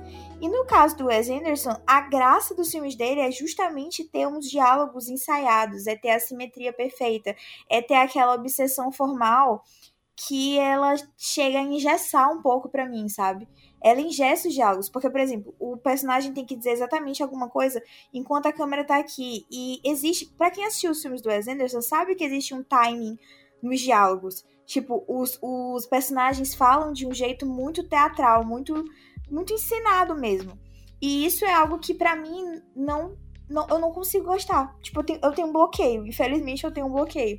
Então, Asteroid City, por mais que ele seja que seja um filme que seja extremamente primoroso, ele é muito primoroso tecnicamente. Tem um elenco que é de dar inveja assim para qualquer pessoa, gente. Ter, ter um elenco que tem Steve Carell, que tem Scarlett Johansson, que tem Edward Norton, que tem William Dafoe, que tem, sabe, esses nomes assim, só esses nomes, você tem Tom Hanks, tipo, tem nomes assim incríveis nesse, nesse elenco, tem essa primazia específica com toda a cor que ele teve que usar, todo o filme que ele quis usar, né, para poder filmar. Tipo, ele fez, eu tava lendo inclusive a screen antes do filme, em que é uma curiosidade também que eu acho interessante trazer, que ele encontrou a locação de Asteroid City em uma cidade próxima, eu se eu não me engano, era na Espanha, se era próxima a Madrid, não lembro. Mas era uma cidade. E aí ele falou: não, só quero filmar se for, se for aqui. Porque ele é muito obsessivo, tipo, ele quer realmente o estilo dele. E isso é muito interessante, porque marca ele enquanto cinema de autor, né? Tipo, você olha para algo dele e você reconhece que é o Wes Anderson. E ele falou que ele só ia filmar se fosse lá. Pois eles passaram, tipo, um ano tentando convencer todo mundo dessa cidade a alugar as casas para fazer o filme ao mesmo tempo. Tipo, eles passaram um ano de negociação para conseguir fazer com que todos os moradores é, concordassem a alugar suas casas ao mesmo tempo. Então, assim, olha, olha que maluquice. For, fora esse elenco absurdo e tudo que ele fez para poder a, a câmera mesmo, tipo, as cores do filme ficarem mais próximas da, daquela estética que ele almejava, que é de tons pastéis ali, tipo, uma, uma vibe meio é, sci-fi dos anos 50, assim, sabe? Tipo, uma coisa meio retrô. Ele ainda fez isso. Então, caramba, ele, ele tem realmente um cuidado muito grande, o que eu acho muito maravilhoso hoje em dia, que a gente precisa mesmo desses diretores que imprimam sua marca, sabe? A gente está sendo muito guiado pelos algoritmos, pelo que tem que ser feito no momento, filmes iguais, que parecem todos pasteurizados. Então, ter esse, esse, esses autores que realmente se impõem, por mais que eu não consiga gostar do estilo, eu acho muito, muito, muito louvável. Porém, assim, sendo bem sincera, eu não vi tanta diferença entre esse filme e um Crônica Francesa, sabe? Tipo, não são filmes ruins. Eu não acho que são filmes ruins mas eu acho que eles não me empolgam. Eles não me deixam, nossa, que história legal, nossa, que coisa legal. Tipo, eles têm os momentos para rir, tem os momentos. O Wes Anderson lida com, com os temas que ele gosta de lidar, tipo família, tipo luto, tipo amor. Então ele traz tudo isso nesse filme também. Mas ao mesmo tempo, gente, não é aquele filme que me fez assim, nossa, super empolgada, sabe? E eu acho, bem sincera, sendo bem sincera, que a grande maioria não ficou empolgada. Assim, pelo que eu tenho lido, né? Eu não sei. Eu, eu não cheguei a ler todas as críticas, assim. Mas eu vi algumas críticas super empolgadas e outras que diziam o mesmo que eu tô falando aqui. Então, eu não sei. Eu, eu fico meio tipo. Eu não sei se eu não achei tudo isso porque, como eu falei, eu não sou tão fã dele. Ou se realmente eu tô certa. Eu, eu fico nessa, nessa dualidade, sabe? Porque é muito difícil, cara. Não tem coisa mais difícil do que você escrever sobre um filme que você. Assim, ou, ou sobre um trabalho de um diretor que você não consegue se identificar. Tipo, eu não, eu não consigo. Tipo, tem, tem uma barreira ali comigo que eu fico, caramba, isso é muito. Isso é muito difícil para mim. De verdade, é muito difícil para mim. Eu, eu sofro muito. Porque muita gente, assim, eu entendo que muita gente gosta, tipo, ele virou trend, né? Vocês viram isso? Ele virou trend no TikTok. Tipo, as pessoas tentando, fa falando, ah, um dia na minha vida como se eu tivesse um filme do Wes Anderson. E virou, tipo, uma trend que muita gente faz, tipo, tanto no TikTok quanto no Reels. Então ele é um diretor super popular. Pela estética dele, né? Pela estética que ele, que ele imprime, como eu falei, de autor. Mas Asteroid City, assim, não desceu. Não desceu direito. Ele ficou ali bem no meio, assim, do mediano, mediano mesmo. Super entendo e meio que concordo com você. O primeiro filme que eu vi dele foi o Moonrise Kingdom e eu falei, nossa, essa é a coisa mais linda que eu já vi na minha vida. Só que daí pra frente, todos os filmes são Moonrise Kingdom com histórias diferentes, mas sabe, a mesma forma. E eu acho que você vê um filme do Wes Anderson, você deve sentir isso na primeira vez, mas depois, não sei. A sensação que eu tenho é que ele seria muito bom fazendo curtas. Mas filmes eu não sei se eu tenho muito saco mais, sabe? Claro que eu assisto e eu faço maratona do Oscar, então eu que tenho que assistir, mas não é a mesma empolgação do que os primeiros. E algumas críticas que eu li é, sobre esse novo dele também me passaram essa impressão. Então, super concordo com o que você está falando. Não assisti o filme, mas eu entendo a sua perspectiva, porque eu meio que compartilho isso também. É, eu sinto a mesma coisa. Tipo, parece que eu tô vendo o mesmo.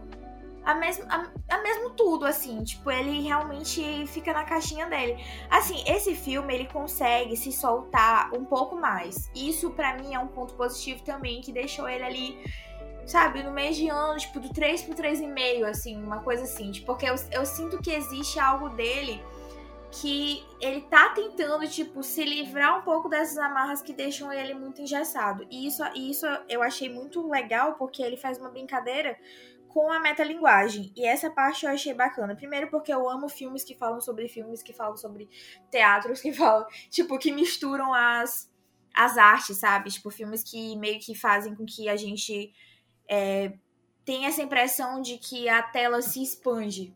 Tipo, uma, uma concepção bem basiniana, tipo, bem bazan.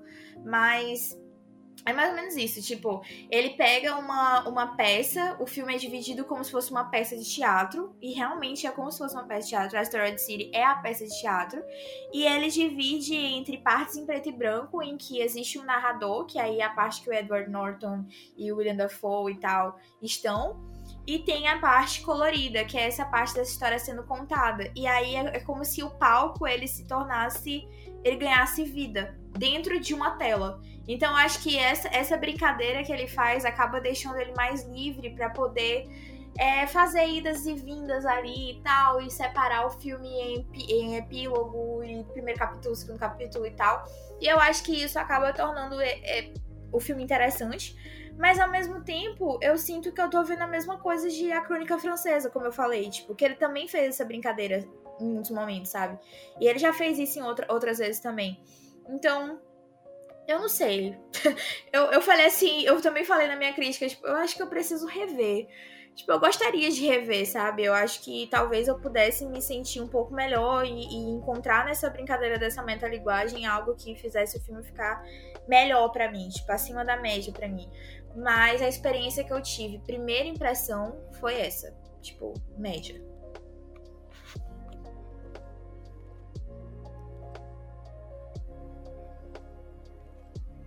Gabi, quer finalizar?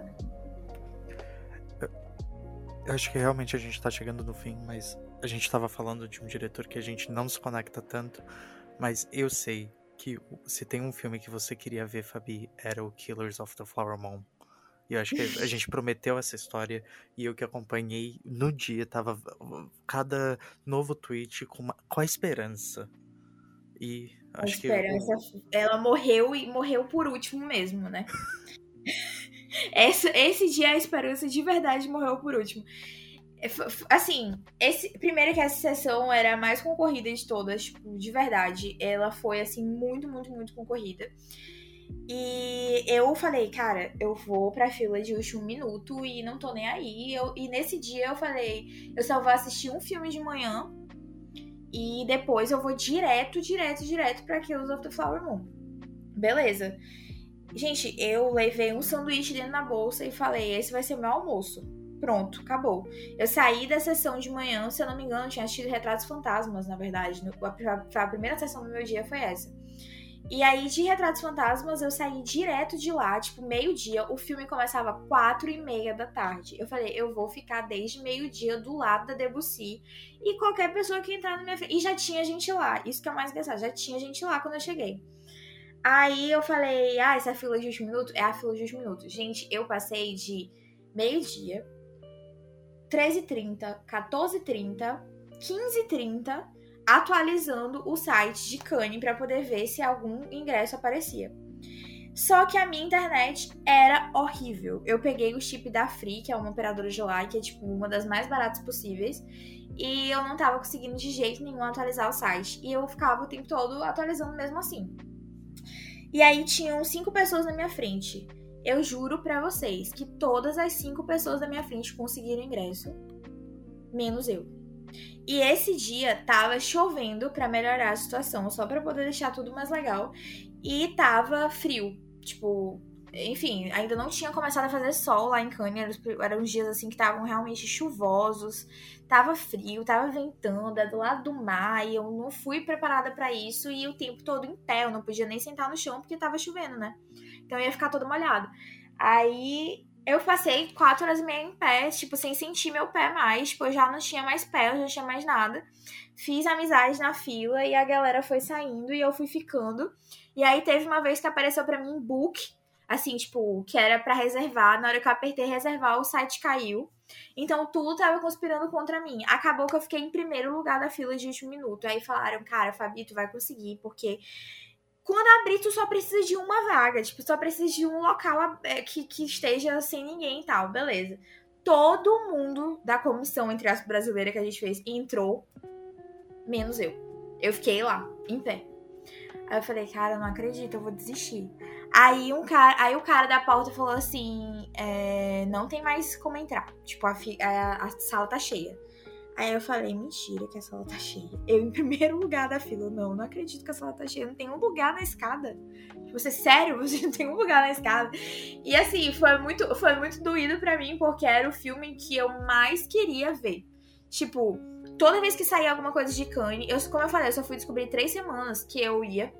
Então, Toda, toda vez que saía alguma coisa, eu falava, caramba, eu não acredito que Killers of Flower Moon vai estrear. Eu tenho muita inveja de quem vai estar em Cannes vai conseguir ver esse filme e tal, não sei o que, não sei o que. Eu, toda hora eu falava sobre isso. E eu acho que foi alguma coisa do universo que falou assim, não, minha filha, você vai pra Cannes, mas você não vai conseguir entrar nessa sessão. E aí foi isso, foi o que aconteceu. Eles falaram pra mim, ó, tá lotado, você não vai conseguir entrar. Aí eu mesmo assim eu me recusei, já era tipo assim, 16 e 40 porque ainda tinha gente entrando com, com ticket e mesmo assim eu me recusei a sair. Porque eu falei, não, eu, eu vou me agarrar a essa última esperança e vou ficar aqui. E aí, não, não teve como, não abriu. Aí eu fui com a maior cara de pau.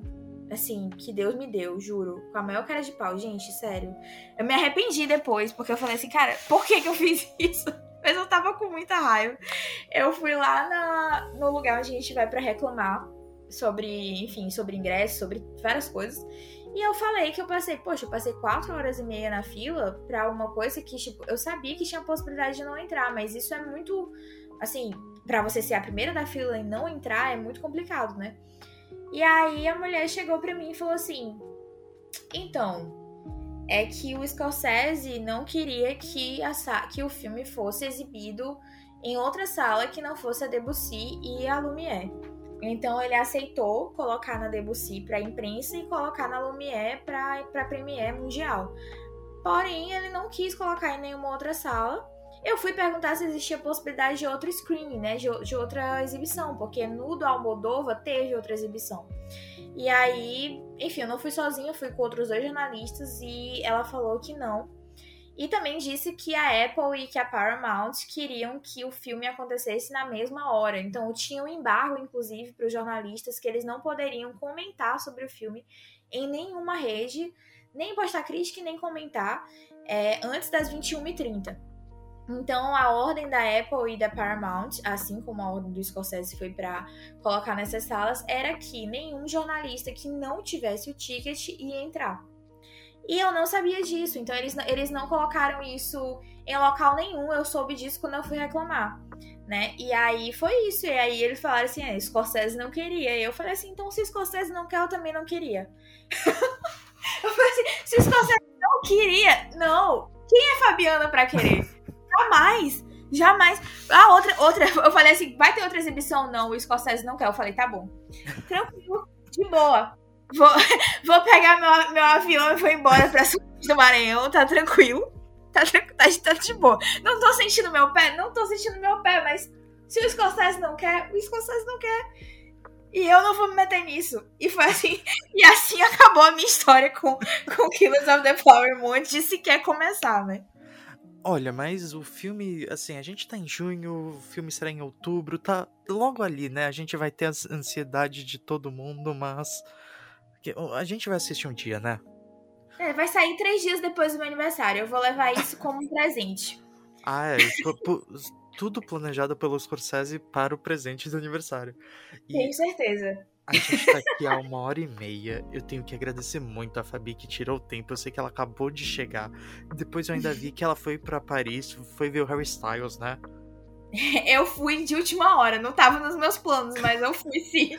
Mas chegou agora, deve estar tá num fuso horário ainda adaptando, mas tirou esse tempo. Jet lagzinho. Muito obrigado mesmo. Acho que é, é, sempre legal a gente compartilhar e acho que Cannes a Cannes e todo mundo tem o sonho. Então, espero que vocês que tenham ouvido até agora tenham sentido um pouco como eu e a Nani sentimos aqui, mais ansiosos pelo filme, um pouquinho dentro do festival, o que a Fabi trouxe nas redes sociais dela e nas críticas dela. Então, Fabi, por favor, assim, acho que todo mundo já deve ter visto o tweet, já começou a te seguir em todas as redes sociais, mas se alguém da, se fora da bolha tá escutando aqui. Então, eu tô no Twitter, né, que foi o meu ponto, assim, principal assim, que surgiu esse ano, que é o Fabiana LR Underline. Também tô lá no Instagram, que eu tô desde 2019, que é o arroba cinemafilia. E nessas duas redes sociais eu tenho o Linktree para as outras redes e para os outros lugares que eu escrevo. Eu sou colunista, como eu já falei, né, desde o começo do episódio, sou colunista do Temação. Lá eu escrevo mais ou menos de um a dois textos por mês. E todas as minhas críticas do Festival de Cannes também estão por lá, então quem quiser ler tá por lá. Ainda vão ser publicados, como eu falei, algumas outras críticas, tanto lá quanto no meu próprio site, que é o cinemafilia.com.br. E também tem textos meus publicados na revista Singular, que é uma revista independente de cinema. E todos esses, esses links estão lá na minha bio, tanto no arroba FabionaLR no Twitter, como arroba Cinemafilia no Instagram. Então, quem quiser seguir aí e acompanhar as minhas próximas aventuras, digamos assim, né? E, assim, eu espero que Kanye também ano que vem de novo. É, pode me seguir lá que eu vou ficar muito feliz. Ah, eu acho que todo mundo que não vai para Cannes já tem que começar a seguir agora pro ano que vem e porque para muitos mais festivais. Se você caiu aqui de paraquedas, a gente sempre lembra todas as redes sociais do Oxente Pipoca é arroba Oxente Pipoca, Instagram, Twitter. Uh, tem o site www.oxentepipoca.com.br, onde todas as nossas críticas, análises de episódios, a gente estava fazendo análises de Succession semanalmente. Quem sabe uma série muito boa venha de novo que a gente possa continuar essa tradição, né? Porque The Idol realmente não veio aí. Mas. Não vai ser essa. Essa tortura o Rafael não vai fazer a gente passar. Ele passa muita série ruim, muito filme ruim. Tô devendo crítica da série de Grease, mas a, a tortura de The Idol semanalmente ninguém vai ter que passar.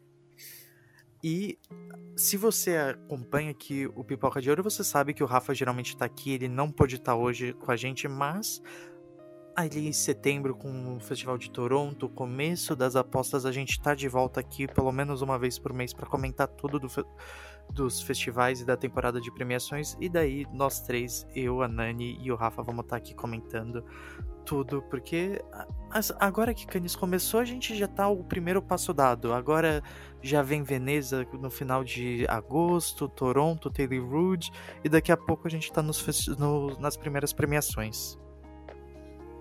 Então, gente, é isso. De novo, obrigado, Fabi. Obrigado, obrigada, Nani. Fabi. Eu amei. Foi... Eu acompanhei você pelo Twitter, mas ter essa conversa foi ainda mais emocionante. Ter um gostinho do, de tudo que você passou. Fiquei muito animada, muito feliz por você. Boa sorte nos próximos. Quem sabe a gente pode se encontrar lá em Paris, em Cannes. Ah, eu ia amar. Né? Vamos dividir um Airbnb, por favor. um Airbnb nordestino. ah, eu ia andar. Pronto. Comendo cuscuz na, em Cannes, ia ser tudo. Mas parabéns, parabéns pelo sucesso, parabéns pelas críticas maravilhosas. É, eu acompanho você também no Twitter e fico muito feliz com o seu sucesso, muito feliz de ver críticos jovens é, com, a, com a mente mais progressista se destacando, crescendo. É muito importante. Mulheres também, né? Principalmente hoje, a gente sabe que é um campo muito permeado pela visão masculina. Então, parabéns, fico muito feliz com todo esse seu sucesso e que só cresça. Obrigada, muito obrigada, gente. De verdade, fico muito feliz. Então, gente, é isso. Um, A gente provavelmente vai dar uma pausa aqui no podcast até a temporada de premiações um, voltar a pegar, mas daqui a pouco vocês já vão estar tá acompanhando aqui a gente de novo. Podem acompanhar a gente nas redes sociais, onde a gente posta todas as notícias, críticas e a gente sempre tá por aí. Então acompanha a gente. Um beijo. Tchau. Tchau, tchau.